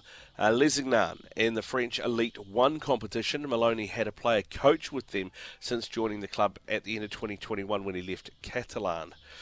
Teenage sensation, Nestori Iranakunda's move to Bayern Munich has been confirmed. Adelaide United securing what is understood to be an A-League record transfer fee for the services of the young man. He's only seventeen. He's going to remain at Adelaide for the rest of this season before moving to the German Giants on a multi-year deal reportedly worth Australian five point eight million dollars plus add-ons to Adelaide. Big money coming into uh, an A-League club there uh, in the form of Adelaide, and good luck to uh, the young fella going up there. And uh, sticking with football, Australia's football chief James Johnson believes his country can help FIFA turn their new Club World Cup into a global success as he seeks to bid for the twenty twenty-nine edition. Aussie opted out of bidding for the twenty thirty-four World Cup, but Johnson believes the new thirty-two team Club World Cup, which will debut in the U S in twenty twenty-five, would more than compensate for missing out on the game's biggest event. There's an opportunity there. thirty-two teams, sixty-four matches played over one month. We've got the biggest teams in the world coming together and fighting it out to be the world champion of club football. It's extremely interesting. Keep your eyes here for that one. More news, I'm sure, will develop uh, over the coming months as to whether or not the Aussies get that over the line. Kennard's Hire two for one offer. Visit your local branch today or give them a call. Now, uh, we've still got plenty of texts coming through, Kempy, on the rugby and on the cricket. Chris has said Devon Conway paying twelve dollars to be top run scorer across both semi-finals. If the Aussie-South Africa game is weather interrupted by weather, that is not a bad shout. That's actually a really good shout, uh, Chris. Thanks for that. Keep those coming through. And a few more texts too on rugby. Hey guys, can New Zealand rugby sue World Rugby after conceding that Aaron's try should have been allowed from Barry? Well, it's like uh, it's like the referee, you know, he makes a decision on the football field and a player tries to change his mind in the run of play. Mm. you know, you know that's never ever going to happen. Uh, I, I think this is a never ever gonna gonna happen. All right, okay, not going to happen from Kempe. It's interesting. I mean, you could argue that the All Blacks maybe uh, have lost. Well, what are they going to do? What are they going to do? What? So you got it wrong. So give us the try, and rever- and reverse what? the the um, the South African win, win uh, in the World Cup. No, what he's saying is, can they sue? So forget financial gain, because I suppose you could argue if you're New Zealand rugby that it has a, an impact because you can't market yourself as world champions, and maybe that costs them money. Ooh, interesting. Then I think the the forward pass scenario comes into it. So so where is the subjectiveness in the in the decision? If they got that one wrong from a T M O, well, what about all the forward passes that they got wrong? So now we've got a multiple case going on with decisions around forward passes and and missed uh, missed errors from referees. Mate, well, you, if you did that, if you did that, you'd have no referees. The thing with the forward pass is that the T M O can't do, uh, adjudicate on a forward pass. So it's one so thing. Why the T M O... we sue, why don't we sue them for that? Because they're not allowed to adjudicate on it. Well, that's the thing. That's what I'm saying, is that they can't go back and look at the All Black forward pass because it's not something the T M O could have commented on. So you see what I mean? It's it's, it's yeah, yeah. Honestly, it's a mess. It's an absolute mess. Um, this one from Scotty in Papakura. Morning lads, I grew up playing rugby, never played league. I watched a few Warriors games in the early two thousands. Now I'm a league fanatic. It's so much better to watch. Union Asbury has gotten worse as I've gotten older, and I'm thirty-four. Wow. So he's he's he's watched it as he's just getting into his teens, and he's calling it worse now. That's that's the person that we want to hear from. Like, you know, the the thirty-year-olds, you know, when, when you're talking twenty, twenty years before that, rugby union, when Super Rugby hit, hit the shores, I remember sitting up in England in Leeds and watching Carlos Spencer when Super Rugby hit the hit the tallies. And I was like, oh my God, they've got the game right. It was expansive. It was fun. You know, there were tries being scored left, right and centre. I mean, really, really good rugby, as opposed to, like, leaving the tally on these days. Mm. The, I'm not saying that they're, um, uh, that they're all bad games, because there's some great games at rugby union, but I, I think from a product p- perspective, I think the N R L have definitely got the upper hand over rugby union. And there's a texter there talking about, you know, it, it's chalk and cheese. You've got five super franchises and one um, national rugby team here in New Zealand. Well, it's not chalk and cheese, because you've, because you've got a seventeen-team professional competition and you've got a, a professional super rugby competition. And you can compare you can, can compare them against each other. And I would much rather watch an N R L competition than a super rugby competition. And I think this text here, no name on it, please do put your name on your text when you're sending them through on double eight double three, but I think this sums up a lot of what we've been talking about. Kia ora, boys, the problem is interpretation. How in twenty twenty-three can we still be playing and watching a professional sport controlled by one man's interpretation of a rule? The games become overcomplicated to watch and play, so teams just stop playing rugby. Teams just play in two parts of the field and go for penalties. Rugby is uh, no glorified tackle soccer. And and this is where Rugby League got it right. Okay, so they introduced two referees. Remember that? Not too long ago. Mm-hmm. Two referees running around, two different interpretations of, of a certain rule, which basically was ruining our game, and then they decided to get rid of the referee and make a, a couple of slight tweaks to um, the the six again rule, which sped the game up, and now you've got grand finals like we saw against Penrith and Brisbane, um, and games which are, are going off the Richter all throughout the N R L season. I think the powers that be, the difference being, is that when you get something wrong, you have to admit it and you have to get rid of it. And yep. Rugby union don't seem to admit it. They seem to come up with more rules to to gloss over the rule that doesn't work. Yep, sometimes it's easier to pull it back than it is to add more on top. Well, you know, that, but I, I think they get they they're just too close to it. I think is a big part of the problem, and I still think there's a certain amount of arrogance in the game as well at the, at the highest level, and they don't want to admit that they are wrong or that they've done anything uh, that isn't correct. Uh, nineteen away from eight. Keep your text rolling through. Double eight, double three. Up next, Kempy gets into it with Love Racing.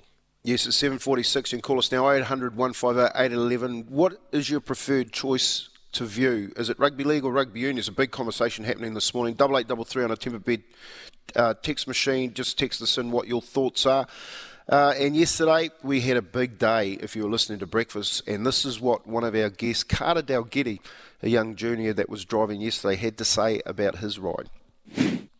What's your best for the punters out there if they're having a look? Have a gold coin each way.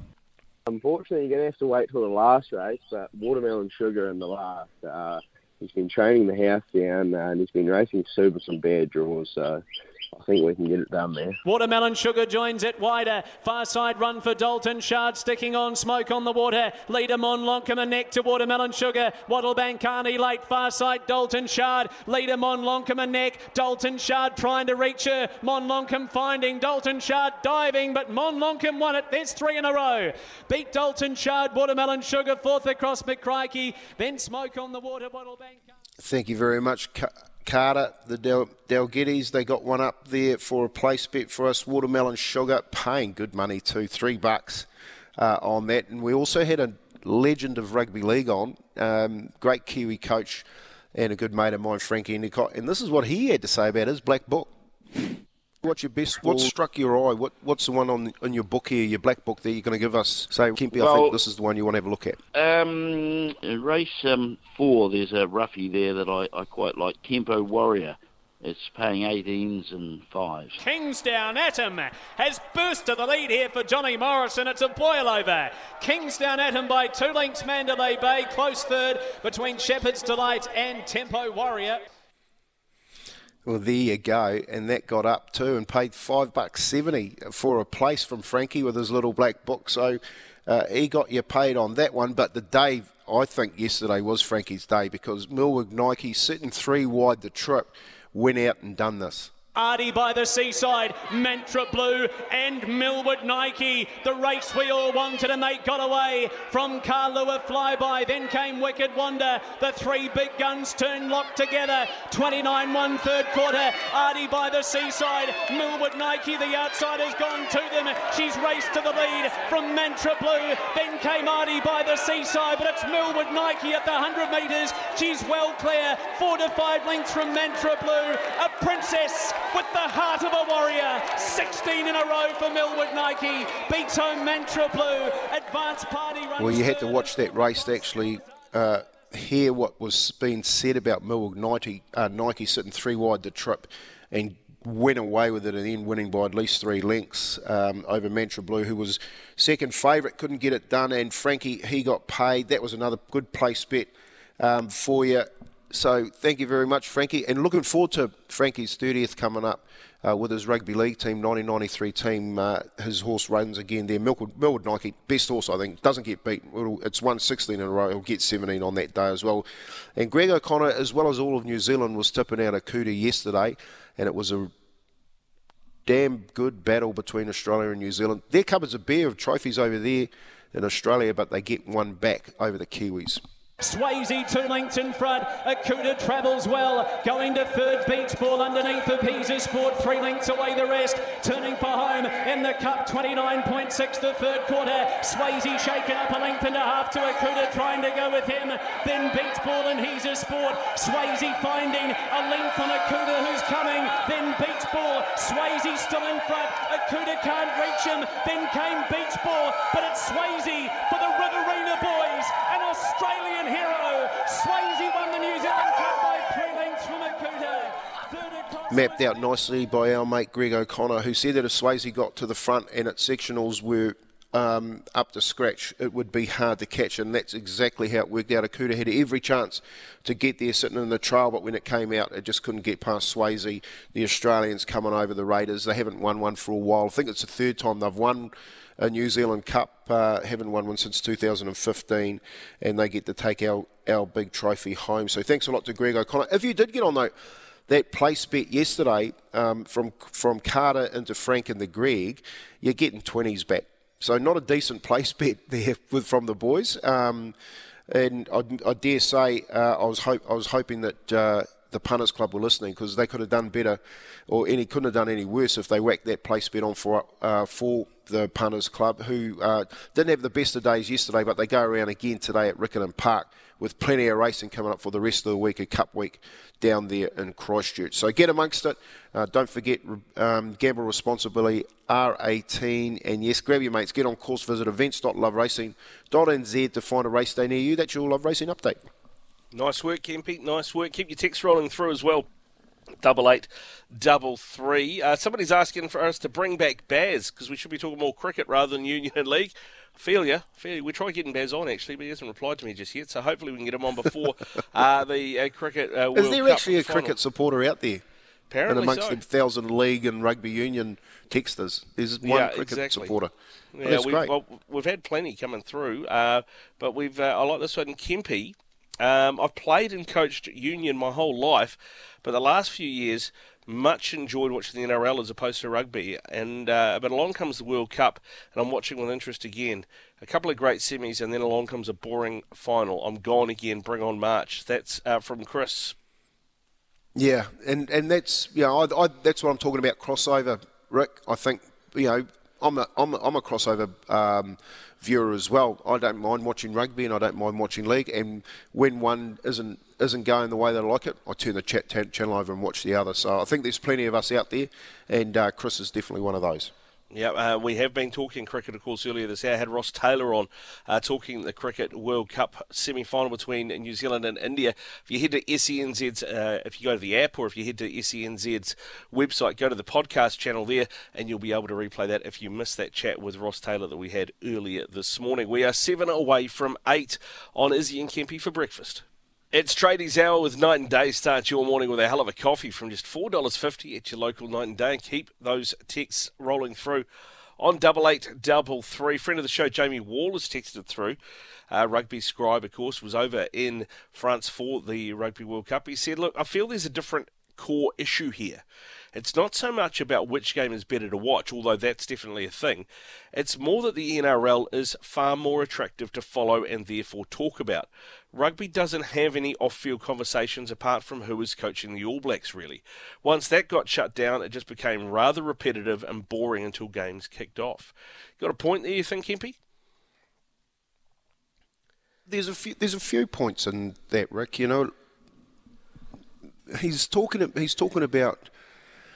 Um, I guess what the pundits and, and you know, the, the ex-players and commentary say about the game and, and are not afraid to talk about current issues. Um, and then you have people, you know, whose opinions are, are really polarising. You know, they come out and they actually say what it is. And I, I think the difference with it is that rugby union are afraid to talk about it. That, that's what that's what he's saying. They're afraid to actually talk about the current issues that are that are holding the game back, and and that's a problem for me. Yep, they don't they don't like to lose control of the narrative. Uh, much different to what you see on Fox. Here is Araha with news for you now from Kubota. Kubota's in-stock catalogue is out now. Second and twenty-eight. Here's Pittman, and Pittman takes it inside the twenty, the ten, towards the end zone. Touchdown on second and twenty-eight. Trying to do something here with Christian McCaffrey. Got a bruising block from Brandon Ayuk. Got another from Ray Ray McLeod. Turned it into a touchdown. Pass intercepted, deflected, and picked off. And running with it is Slay. And he breaks the tackle and gallops to the end zone for the pick six. Garrett Wilson. Wow! What a catch! Touchdown! That kid's amazing. There is no way. He amazing.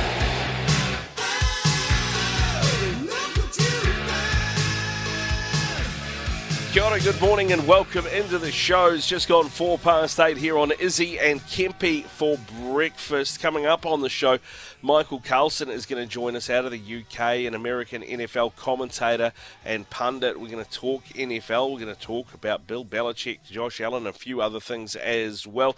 We'll catch up with Paul Mawari from the T A B and uh, see how the Tab recovered after yesterday in Christchurch. And Josh Brodie, former Wellington Firebirds batsman, is also going to join the show before nine o'clock. He is doing Ironman. He's done a half Ironman in Melbourne. He's got another half Ironman in Taupo coming up, and then a full Ironman next year as well, all for charity for asthma. We'll find out why he's doing that and how it came apart and why Ironman. So uh, stay tuned for all of that. We've got another Who Am I clue for you as well.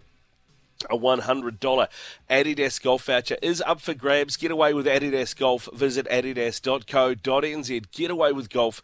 T's and C's apply. Here is clue number three for you.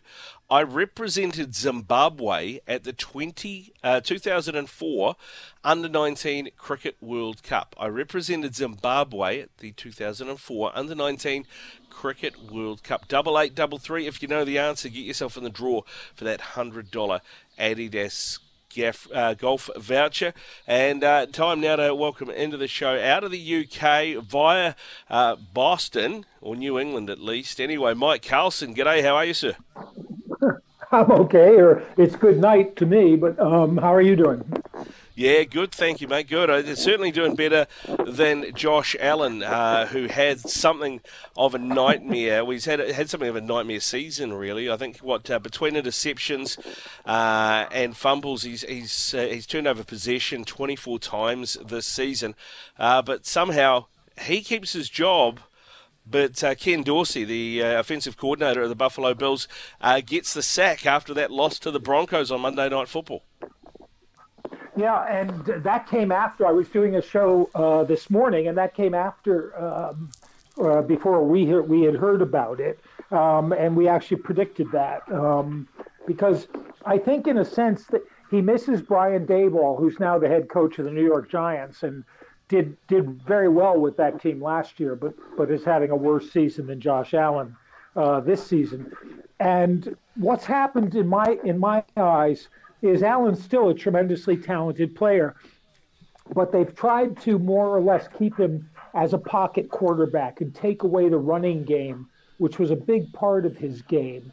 And he's got a huge explosive arm, and they keep they keep getting themselves into situations where they have to throw downfield, and sometimes he's completely accurate, and sometimes he's not. And occasionally, as happened um, on Monday Night Football, he's accurate, but the ball's thrown so hard that the receivers have trouble hanging on to it. So it's been a really mixed bag for him. And as you say, he's turned the ball over so often, but they, you know, they have nobody to replace him. And in my mind, they were starting to get things right in this game, which they should have won, by running the ball very well. I was surprised at how well their offensive line played, but also by involving their secondary receivers. In other words, not just Stephon Diggs and Gabe Davis, who are their number one and number two targets, but the rookie tight end, Dalton Kincaid, and the second-year guy, uh, Shakir, Khalil, Khalil Shakir. And if they can, if they can draw the defense toward the run game, you know they're going to still double Stephon Diggs. Those secondary guys are going to be man-covered.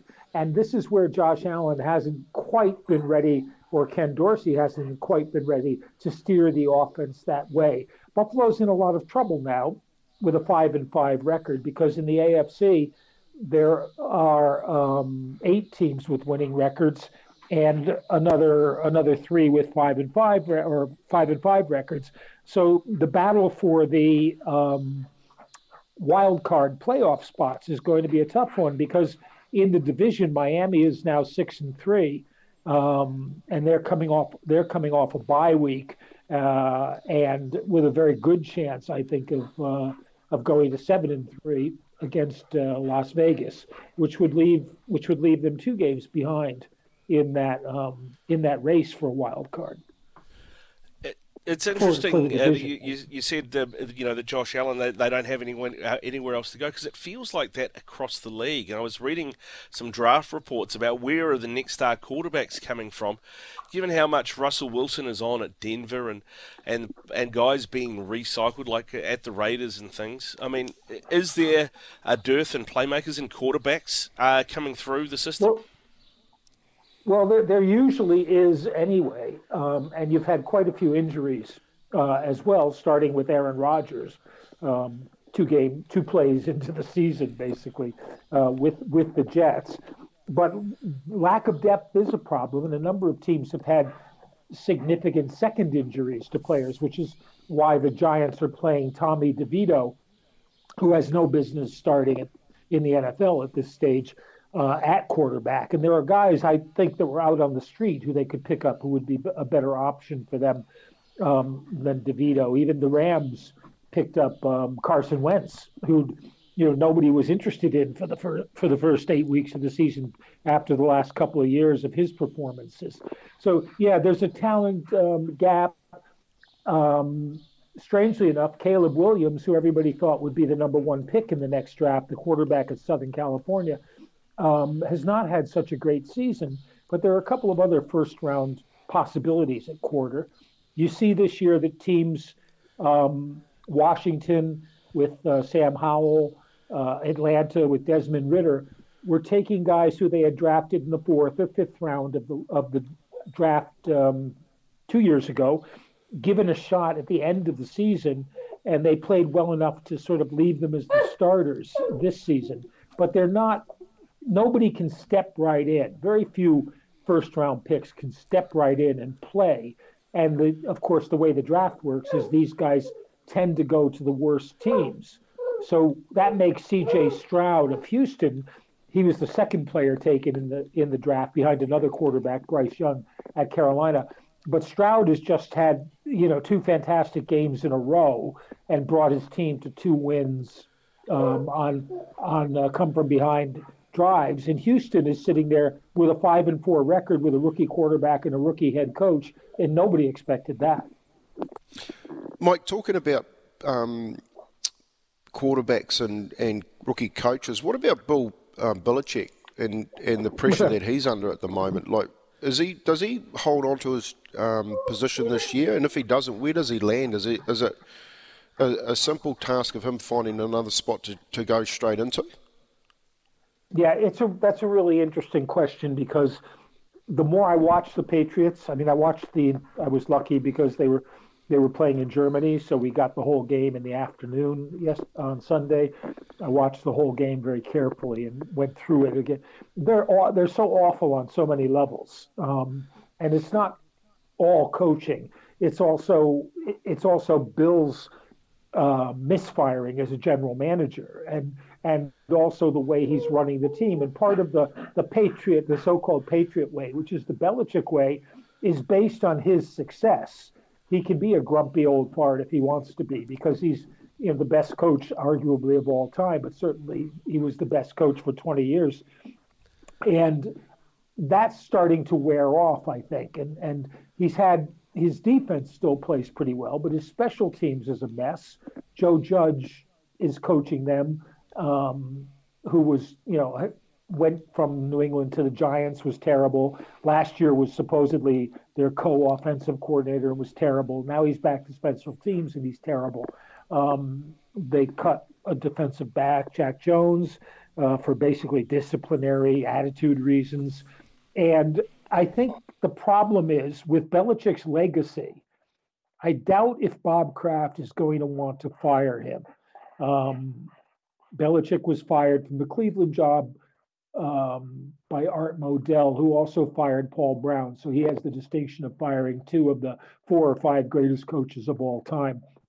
But at the end of the year, I think that they'll have to sit down carefully, and Bill was going to have to examine himself to see what he wants to do. Um, you know, he's in pursuit of the all-time wins record, but at the rate he's going, it would take him till he's about eighty. Um, and I think I think the Patriots would want to at least redo the front office for him, and maybe redo his assistant coaching um, in some ways, and put some pressure on him to do that. But I, I just get the sense that he's not going to go unless it comes down to a confrontation. Um, and I don't think the Krafts want to have a confrontation with Belichick. If he goes, where would he go? Could he go to Washington? He's seventy-one years old. Not many teams bring in old coaches. And I read an interesting interview with Marv Levy, the former Buffalo Bill coach, who retired at seventy-one. His owner begged him to stay, but his owner was eighty-two at the time. So, you know, like Kraft, uh, these guys seem like kids to them. And he, he said he didn't mind it, but then two years later, he wanted to come back and start coaching again, and nobody was going to hire a seventy-four-year-old head coach. And I think the same probably applies to Bill. And he's younger than I am. I mean, I was I was two years ahead, no, three years ahead of him in college. Well, Mike, does this then forever put to bed the uh, the, the discussion about was uh, did Belichick make Brady look good, or did Brady make Belichick look good? Um, no, I don't think so. And even though Brady left the Patriots and went to the to Tampa. Um, That first year at Tampa, he was playing with a stacked team that went out and got him what he wanted, and basically more or less handed him control of Bruce Arians' offense.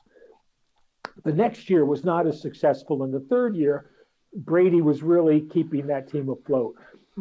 Great as quarterbacks are, and great as great quarterbacks are, they don't win six Super Bowls by themselves. And, you know, and if you look at the way games get won and lost, I, you could point to half a dozen plays in those nine Super Bowls the Patriots went to, and they could have had nine Super Bowl wins, or they could have had only one or two. It, it's that, you know, it's that fine a margin. So to do it consistently, I think it needs, they were the perfect combination, because Brady was smart, as smart as Bill, and could both understand what Belichick was doing and how to play complementary football to that. The Patriots not only were, I don't know, four different teams during the Brady era, a run-first team, a throw-deep team with Randy Moss, a dink-and-dunk team with with um, with uh, Wes Welker and, and Edelman, and and maybe even you could say a, a kind of play-action play when Gronk was, was hot. And they not only did that, but they would switch game plans week to week. They would be a passing team one week and a running team the next week. They would play completely different defenses, you know, and that was the genius of Belichick. And Brady's genius was to be able to do whatever those game plans required and read defenses and make the right decisions and stuff. I don't think, you know, I don't think Belichick wins six Super Bowls without Brady. I don't think Brady wins six Super Bowls without Belichick. Yep, they we uh, they went together like bread and butter, those two. Um, just I'm just going to tack left here a little bit, uh, Mike. Just on the on the introduction of these sensors and the mouth guards uh, and in the shoulder the shoulder pads that they're using at the moment, and saying that the game in the future may be, may look different with all the data that they're collecting. Is there much talk about that um, up there ar- around the technology that's being used and, and what they will eventually do with the data that's collected? It's it's a really interesting question because they they tend to do only, in, in terms of player protection, they've always tended to do mostly what's been re- absolutely required and demanded. And if if this data can show them things things that we don't already know, it it will, you know, and I, I'm talking probably about direct impact between, or direct connection between impact and brain damage or whatever, or maybe even field um, contact and, and damage, then you might you might see that. But I suspect it's not going to be able to make those kind of connections. You know, we still don't know whether it's the big hit that causes causes long-term brain damage, or what's more likely, it's the accumulation of smaller hits. Um, your brain bouncing around so so often. So we've seen new technology with the helmets. Um, we've seen them really try to take helmet first hits out of the game as much as possible, but I'm still not sure that that's going to be as have as much impact from the uh, onboard technology, as it were, as all that stupid stuff you see from Next Gen Stats that tells you that someone has run eleven thousand yards um, so far this season, you know, just around the stadium, and, and or that someone's reached a top speed of twenty-three miles an hour uh, on a forty-yard run, you know, and which basically, I, I don't know, lot, lots of people got to ooh and ah about that, but it really doesn't mean much in terms of football. We're back to the football. Uh, just before we let you go, Mike, do you think um, the N F L's the most competitive it's been in a long time? I'm just looking at how tight. Nobody's run away with, with their conference, and, and just this latest, latest round, fourteen games, ten of them decided by four points or less. Yes, I think that's right. And and remember, it's structured to be that way, so that, you know, if you win your division, a couple of the games that aren't within your own division will be played against the winners of other divisions. And so therefore, the better you, the better you finish, the harder your schedule is the next year. And that, so that tends to help teams gravitate toward the middle.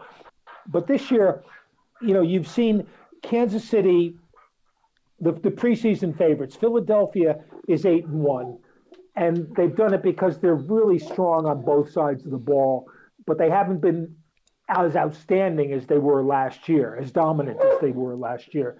Kansas City has Patrick Mahomes. Right now, they're they're lacking they're lacking targets for him. There's no Tyreek Hill there. Uh, there's not even a Juju Smith-Schuster. He was he was taken away to another planet and replaced by some voodoo judo, Juju um, who's playing for the Patriots right now and can't catch a ball. Um, So, so those were the two best teams, you know, the two top teams last year. San Francisco had a rough time. Um, Buffalo's had a very rough time. Injuries on defense as well as Josh Allen on offense.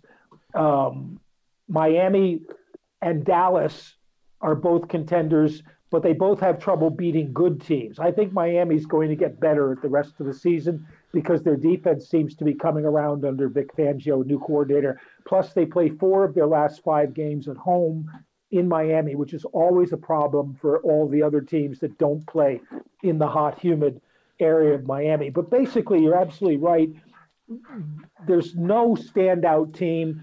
The A- the N F C, after Miami, after Philadelphia, San Francisco, and, and arguably Detroit and Dallas, doesn't have any good team. You know, I mean, Seattle's six and three, Minnesota's six and four, but you wouldn't, you're not afraid of those teams. And um, they have records like that because they're playing bad teams. They, there's only seven teams with winning records in the conference. Um, there's only eight in the A F C, and you know Houston is right now. If the season were to end today, Houston would be in the playoffs. Pittsburgh is six and three, even though they've been out outgained in every single game they played this season. They've gained fewer yards than the other team, and um, Baltimore, Cincinnati both looked like they were really hot, and they both lost this week. So it's been that kind of that kind of a season. Tough season betting. I'll tell you that. I, tell you, I, I I know. Don't you worry, Mike. I know. Hey, mate. Listen, I, we'll let you take. We'll let you get that dog out of the house and take him for a walk. Really appreciate your time, mate. Enjoy the rest of the season, and we'll catch up again soon, eh? Okay. Thanks, Ricardo. Cheers, Mike Carlson there talking N F L with us. Need a new mobile plan? Visit Kogan Mobile. You're listening to Izzy and Kempy for breakfast. Thanks to Chemist Warehouse, keeping you healthy this spring. eight twenty-seven on Izzy and Kempy for breakfast. And who am I? one hundred dollars uh, golf voucher thanks to Adidas uh, to give away. Get away with Adidas Golf. Visit adidas dot co dot n z. Get away with golf. T's and C's apply. We had three clues for you this morning for Who Am I? They went something like this. I've represented New Zealand at international level but was born in Africa. That was clue number one. Clue number two, I'm a cricketer, and on Test debut in twenty sixteen, I scored a half-century and took a five-wicket haul. And clue number three is I represented Zimbabwe at the two thousand four Under nineteen Cricket World Cup. Who am I? Well, welcome, uh, well done, I should say, to Nikki J, who texted three. Through to us, Colin de Grandholm. Yes, the big house. He uh, is the correct answer, and a one hundred dollars Adidas golf voucher winging its way to you, Nikki. Someone will be in touch to get your details, and we'll make sure we get that out to you. Keep your texts rolling through as well. Uh, plenty uh, of talk. Uh, we've been talking, obviously, a lot of rugby and league this morning because uh, the N R L have said that they are greenlighting uh, an extension to salary caps for, for teams that uh, manage to poach players from other codes and bring them across. So that got us talking about that and how it could really hamstring rugby, particularly in this part of the world. Uh, it, it's another uh, front they have to fight on uh, outside of Japan and France and England, et cetera as well. So plenty of texts on that, plenty of texts on the cricket as well. Um, and uh, there's, uh, you know, some people saying, well, you know, it's with this semi-final coming up tonight, uh, the the Black Caps are in a way in the in the in the in the best position because they're in the semi-final, but nobody is expecting them to win. All the pressure is on India, Kempy. You've been in that situation before as a pro where you go into a game, everybody expects you to win, and then that pressure, instead of becoming support, actually becomes pressure and becomes a weight on the shoulders? Well, yeah, but yeah, but it's really funny. We played uh, in nineteen ninety-three. Castleford had a, had a pretty good t- side, but we weren't picked to, to beat Wigan that year, and we played them in three finals. Um, we played them the Regal Trophy final, the Challenge, uh, Challenge Cup, major semi-finals these were, um, and finals. Major was Regal Trophy, Challenge Cup, and the Super League Grand Final. And in the, we weren't expected to beat them because they had the, the great team back then, you know, with with Inga um, Toiga Marlow and Jason Robinson, um, Andy Farrell. Uh, just to name it, just to name a few, Sean Edwards on that, Frano Bodica was on that side as well, and we weren't expected to get anywhere near them. We give them an absolute tonkin in the in the Regal final. Um, then they beat us in the Challenge final, and just pipped us in the in the Super League final. And the difference with it is that when we went to the first one, which was the Regal, we weren't expected to get anywhere near them, and we were really relaxed. When we went to the Challenge, we were expected to win. We got beat. And in the grand final, we were both expected to win, and they pipped us on the line. So if you're not expected to win, you are more relaxed. And and when you're more relaxed, you tend to go out there and, and do things, and things come together a lot easier. So I'm I'm picking, you know, what I said to, the, to, to Ross Taylor, you know, we've got nothing to lose. They, they'll go out there if they're batting. I'm, you know, I'm thinking that um, Ratchan Ravindra has a big game tonight. I was, I'm, I'm expecting another one hundred from him. Mm, all right, well, I hope you're right, mate. I hope you're right. Let's find out what that's going to pay with Paul Mawadi shortly. Right now, though, here is Araha with news for Kubota. Kubota's in-stock catalogue is out now. twenty-seven away from nine o'clock. Check out the Grand Tour Hub at tab dot co dot n z. Bet safely, R eighteen. A man who uh, survived Christchurch yesterday, Paul Mawadi, joins us. G'day, Paulie. How you doing? Yeah, good, Ricardo. Yes, it was a lovely day down there at Addington Raceway. Um, and there were certainly a lot of people having a lot of fun. Yeah, we saw some of them. Saw some of them on the news. Uh, they didn't look. They got some new jewellery as well. They didn't look like they ended the night as well as they started it, though. No, no. Oh, oh, yeah. You've got to keep your fluids up to be fair. It was a very hot, dry day. Oh, Paulie, Paulie, Paulie, Paulie. Uh, mate, uh, how did you go yesterday? Because uh, we had a few tipped out on the show yesterday that came in, uh, including in race one. I think Cody Banner was paying forty-ones and fourteen fifty. That got tipped out to us yesterday morning by a bloke called Mark on the text machine and ran in first in, in the first race. Yeah, perhaps Louis and the team should have been listening to him because uh, they could have done with a wee bit of that yesterday. I think uh, they had a tough, tough day uh, with the mm. N Z N Z Punters Club, but I know they'll be moving on to today. Um, but yeah, there were a number, uh, a couple of uh, huge roughies that got up, as, as you say, uh, in the first race uh, there at Addington. That uh, forty dollar shot, uh, Cody Banner, um, driven by Matthew Williamson, I got up, and I think there was a seventy dollar shot in uh, race uh, four, Kingsdown Atom. Um, got home at around seventy-five dollars. So, yeah, a couple of big, big winners, uh, well, big priced winners uh, on the day, uh, New Zealand Trotting Cup Day. Have you seen anything um, as more impressive than Millwood Nike, Paulie, when you were down there? That was, mate, that was a super win. Oh, okay. Purden has got a very, very good filly here. Um, looked absolutely stunning. Um, and just, oh, that win, just did it with a leg in the air. It, it was super impressive. Um, so, uh, yes, I'll be keeping an eye on uh, Millwood Nike. I, I see there's some um, auspicious owners uh, there, so...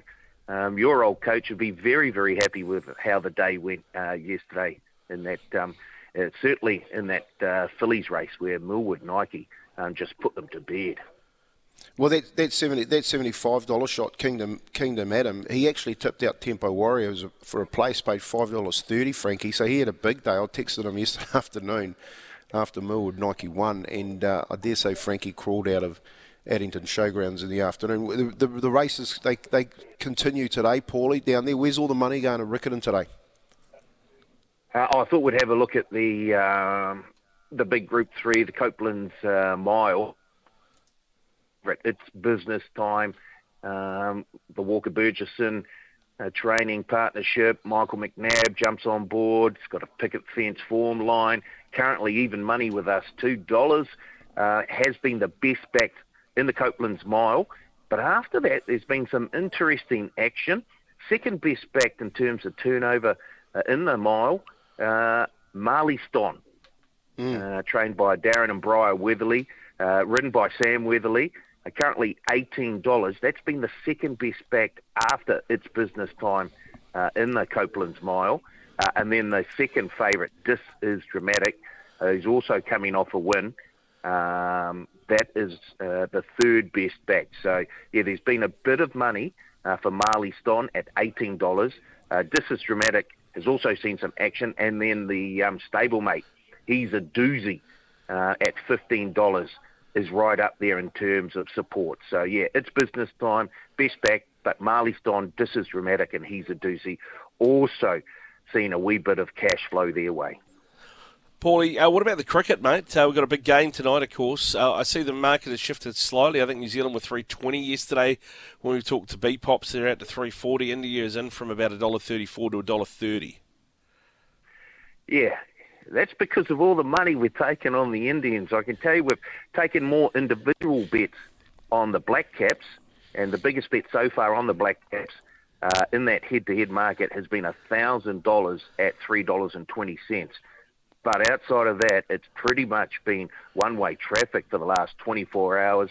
There's been a ten thousand dollars bet on India at one dollar thirty-three, a nine thousand dollars bet on India at one dollar thirty-five, a three thousand dollars bet at the same price, uh, and the, they just keep they just keep coming. The money keeps coming for the Indians. So there's a hell of a lot of support for India.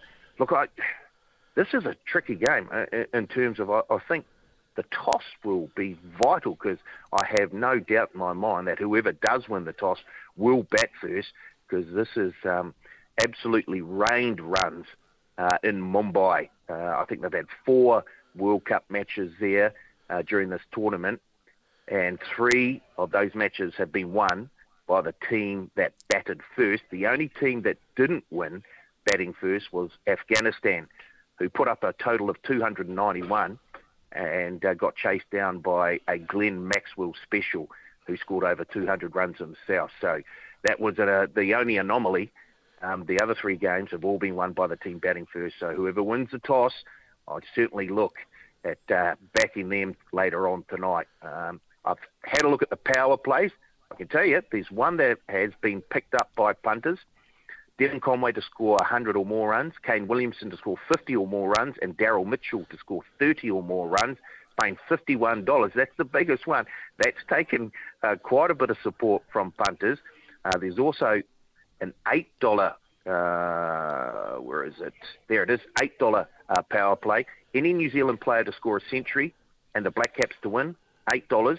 That's the best back power play so far in the, tonight's match between India and the Black Caps. Nice work, Paulie. Go well, mate. Enjoy that game tonight. You can check out all the odds, promos and boosted odds on the Grand Tour Hub at tab dot co dot n z. Bet safely. R eighteen, when we come back, Josh Brody joins us to talk Ironman.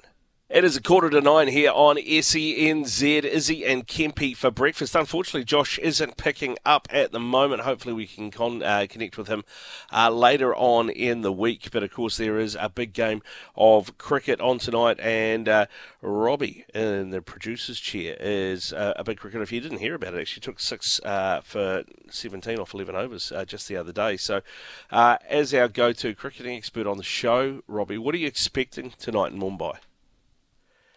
Uh, I'm ex- I'm expecting a a nice a nice toss win for the mm-hmm. Black Caps. Um, yep. We're going to put on a lot of runs, and um, yeah, we're going to win. Why not?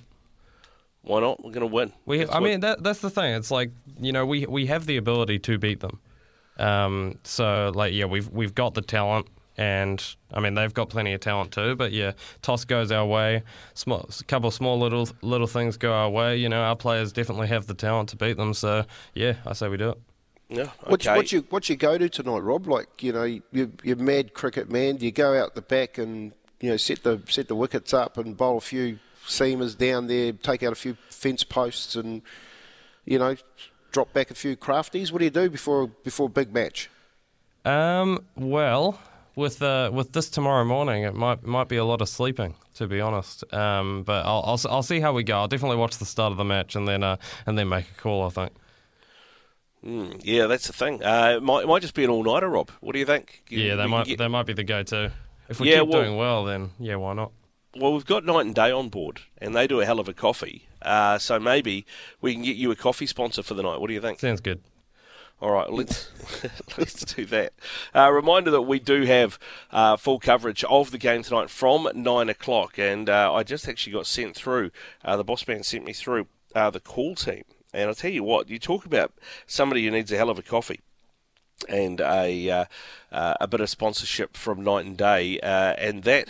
is one uh, Daniel McCarty, because uh, he is uh, not only doing Smithy's show from nine till midday, then he is doubling down and being part of the commentary team tonight as well. It's him, the Hairy Jav, uh, Tom Bartlett, Pete McGlashan, uh, as well as Bharat uh, Sunderson. So uh, it's a great call team, and uh, he is doing double time. Nice. And and if you... If you haven't got your uh, your T V switched on and you and you want to listen to a good commentary, then Dan McCarty, he is fantastic no matter what what uh, what sport he's commentating. Uh, good team they put together on S E N Z, where you can get both the semi-finals and the final live here on the station.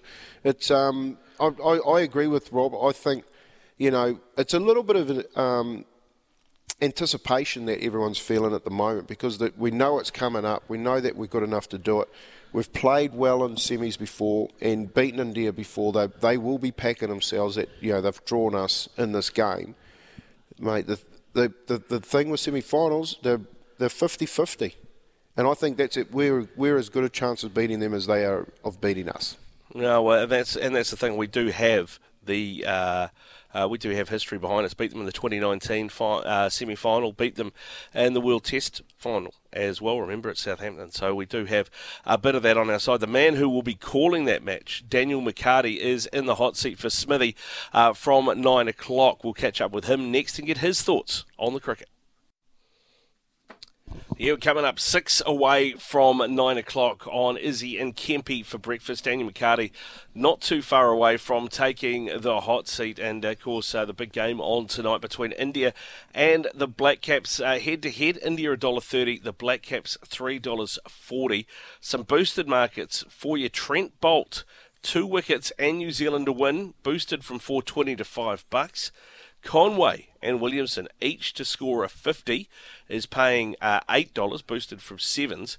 And Ravindra, fifty-plus runs. Santner, three-plus wickets, boosted from nine bucks to twelve bucks. So some good options there. Plenty of other power plays for you as well. You can get uh, Devon Conway, Kane Williamson, one hundred runs combined at two seventy. Uh, is not a bad look either. If one does fail and the other one goes on, then you're covered. So uh, there's a few options there for you, Kempi. Uh, anything you like today, mate? Because I, I know there's a few... Uh, a, a few nags running around as well. Oh, yeah, look, I'm, I'll be following them. Um, I just think it's a good week down there. Uh, you, the Copeland's Mile is a good race, which Paulie was talking about. Uh, you know, you wouldn't go wrong following Lisa Ladder. She tends to go down with her horses. They pay good money, um, and she's won a few big races this year. In the big ones, the Copeland um, being another one where she's got Who's, He's a Doozy in there. Um You know, it's business time with Michael McNabb for Walker Burgesson. You know, mate, that picket fence he's talking about hasn't lost the race in its last four. It's very short at two dollars. But, uh, you know, that's what Lisa does. She goes down there and she tends to turn them over, the big uh, the big favourites. But there's good some good racing down there. Rick, um, just have a look at the card. Look, I couldn't, I couldn't tip you one out today. I think... After yesterday, that showed you, you know, the uh, the Punters Club, they had a really good Saturday. Then yesterday they gave it all back. Um, they'll go again at uh, Rickett Inn today to try and make some, some ground back up.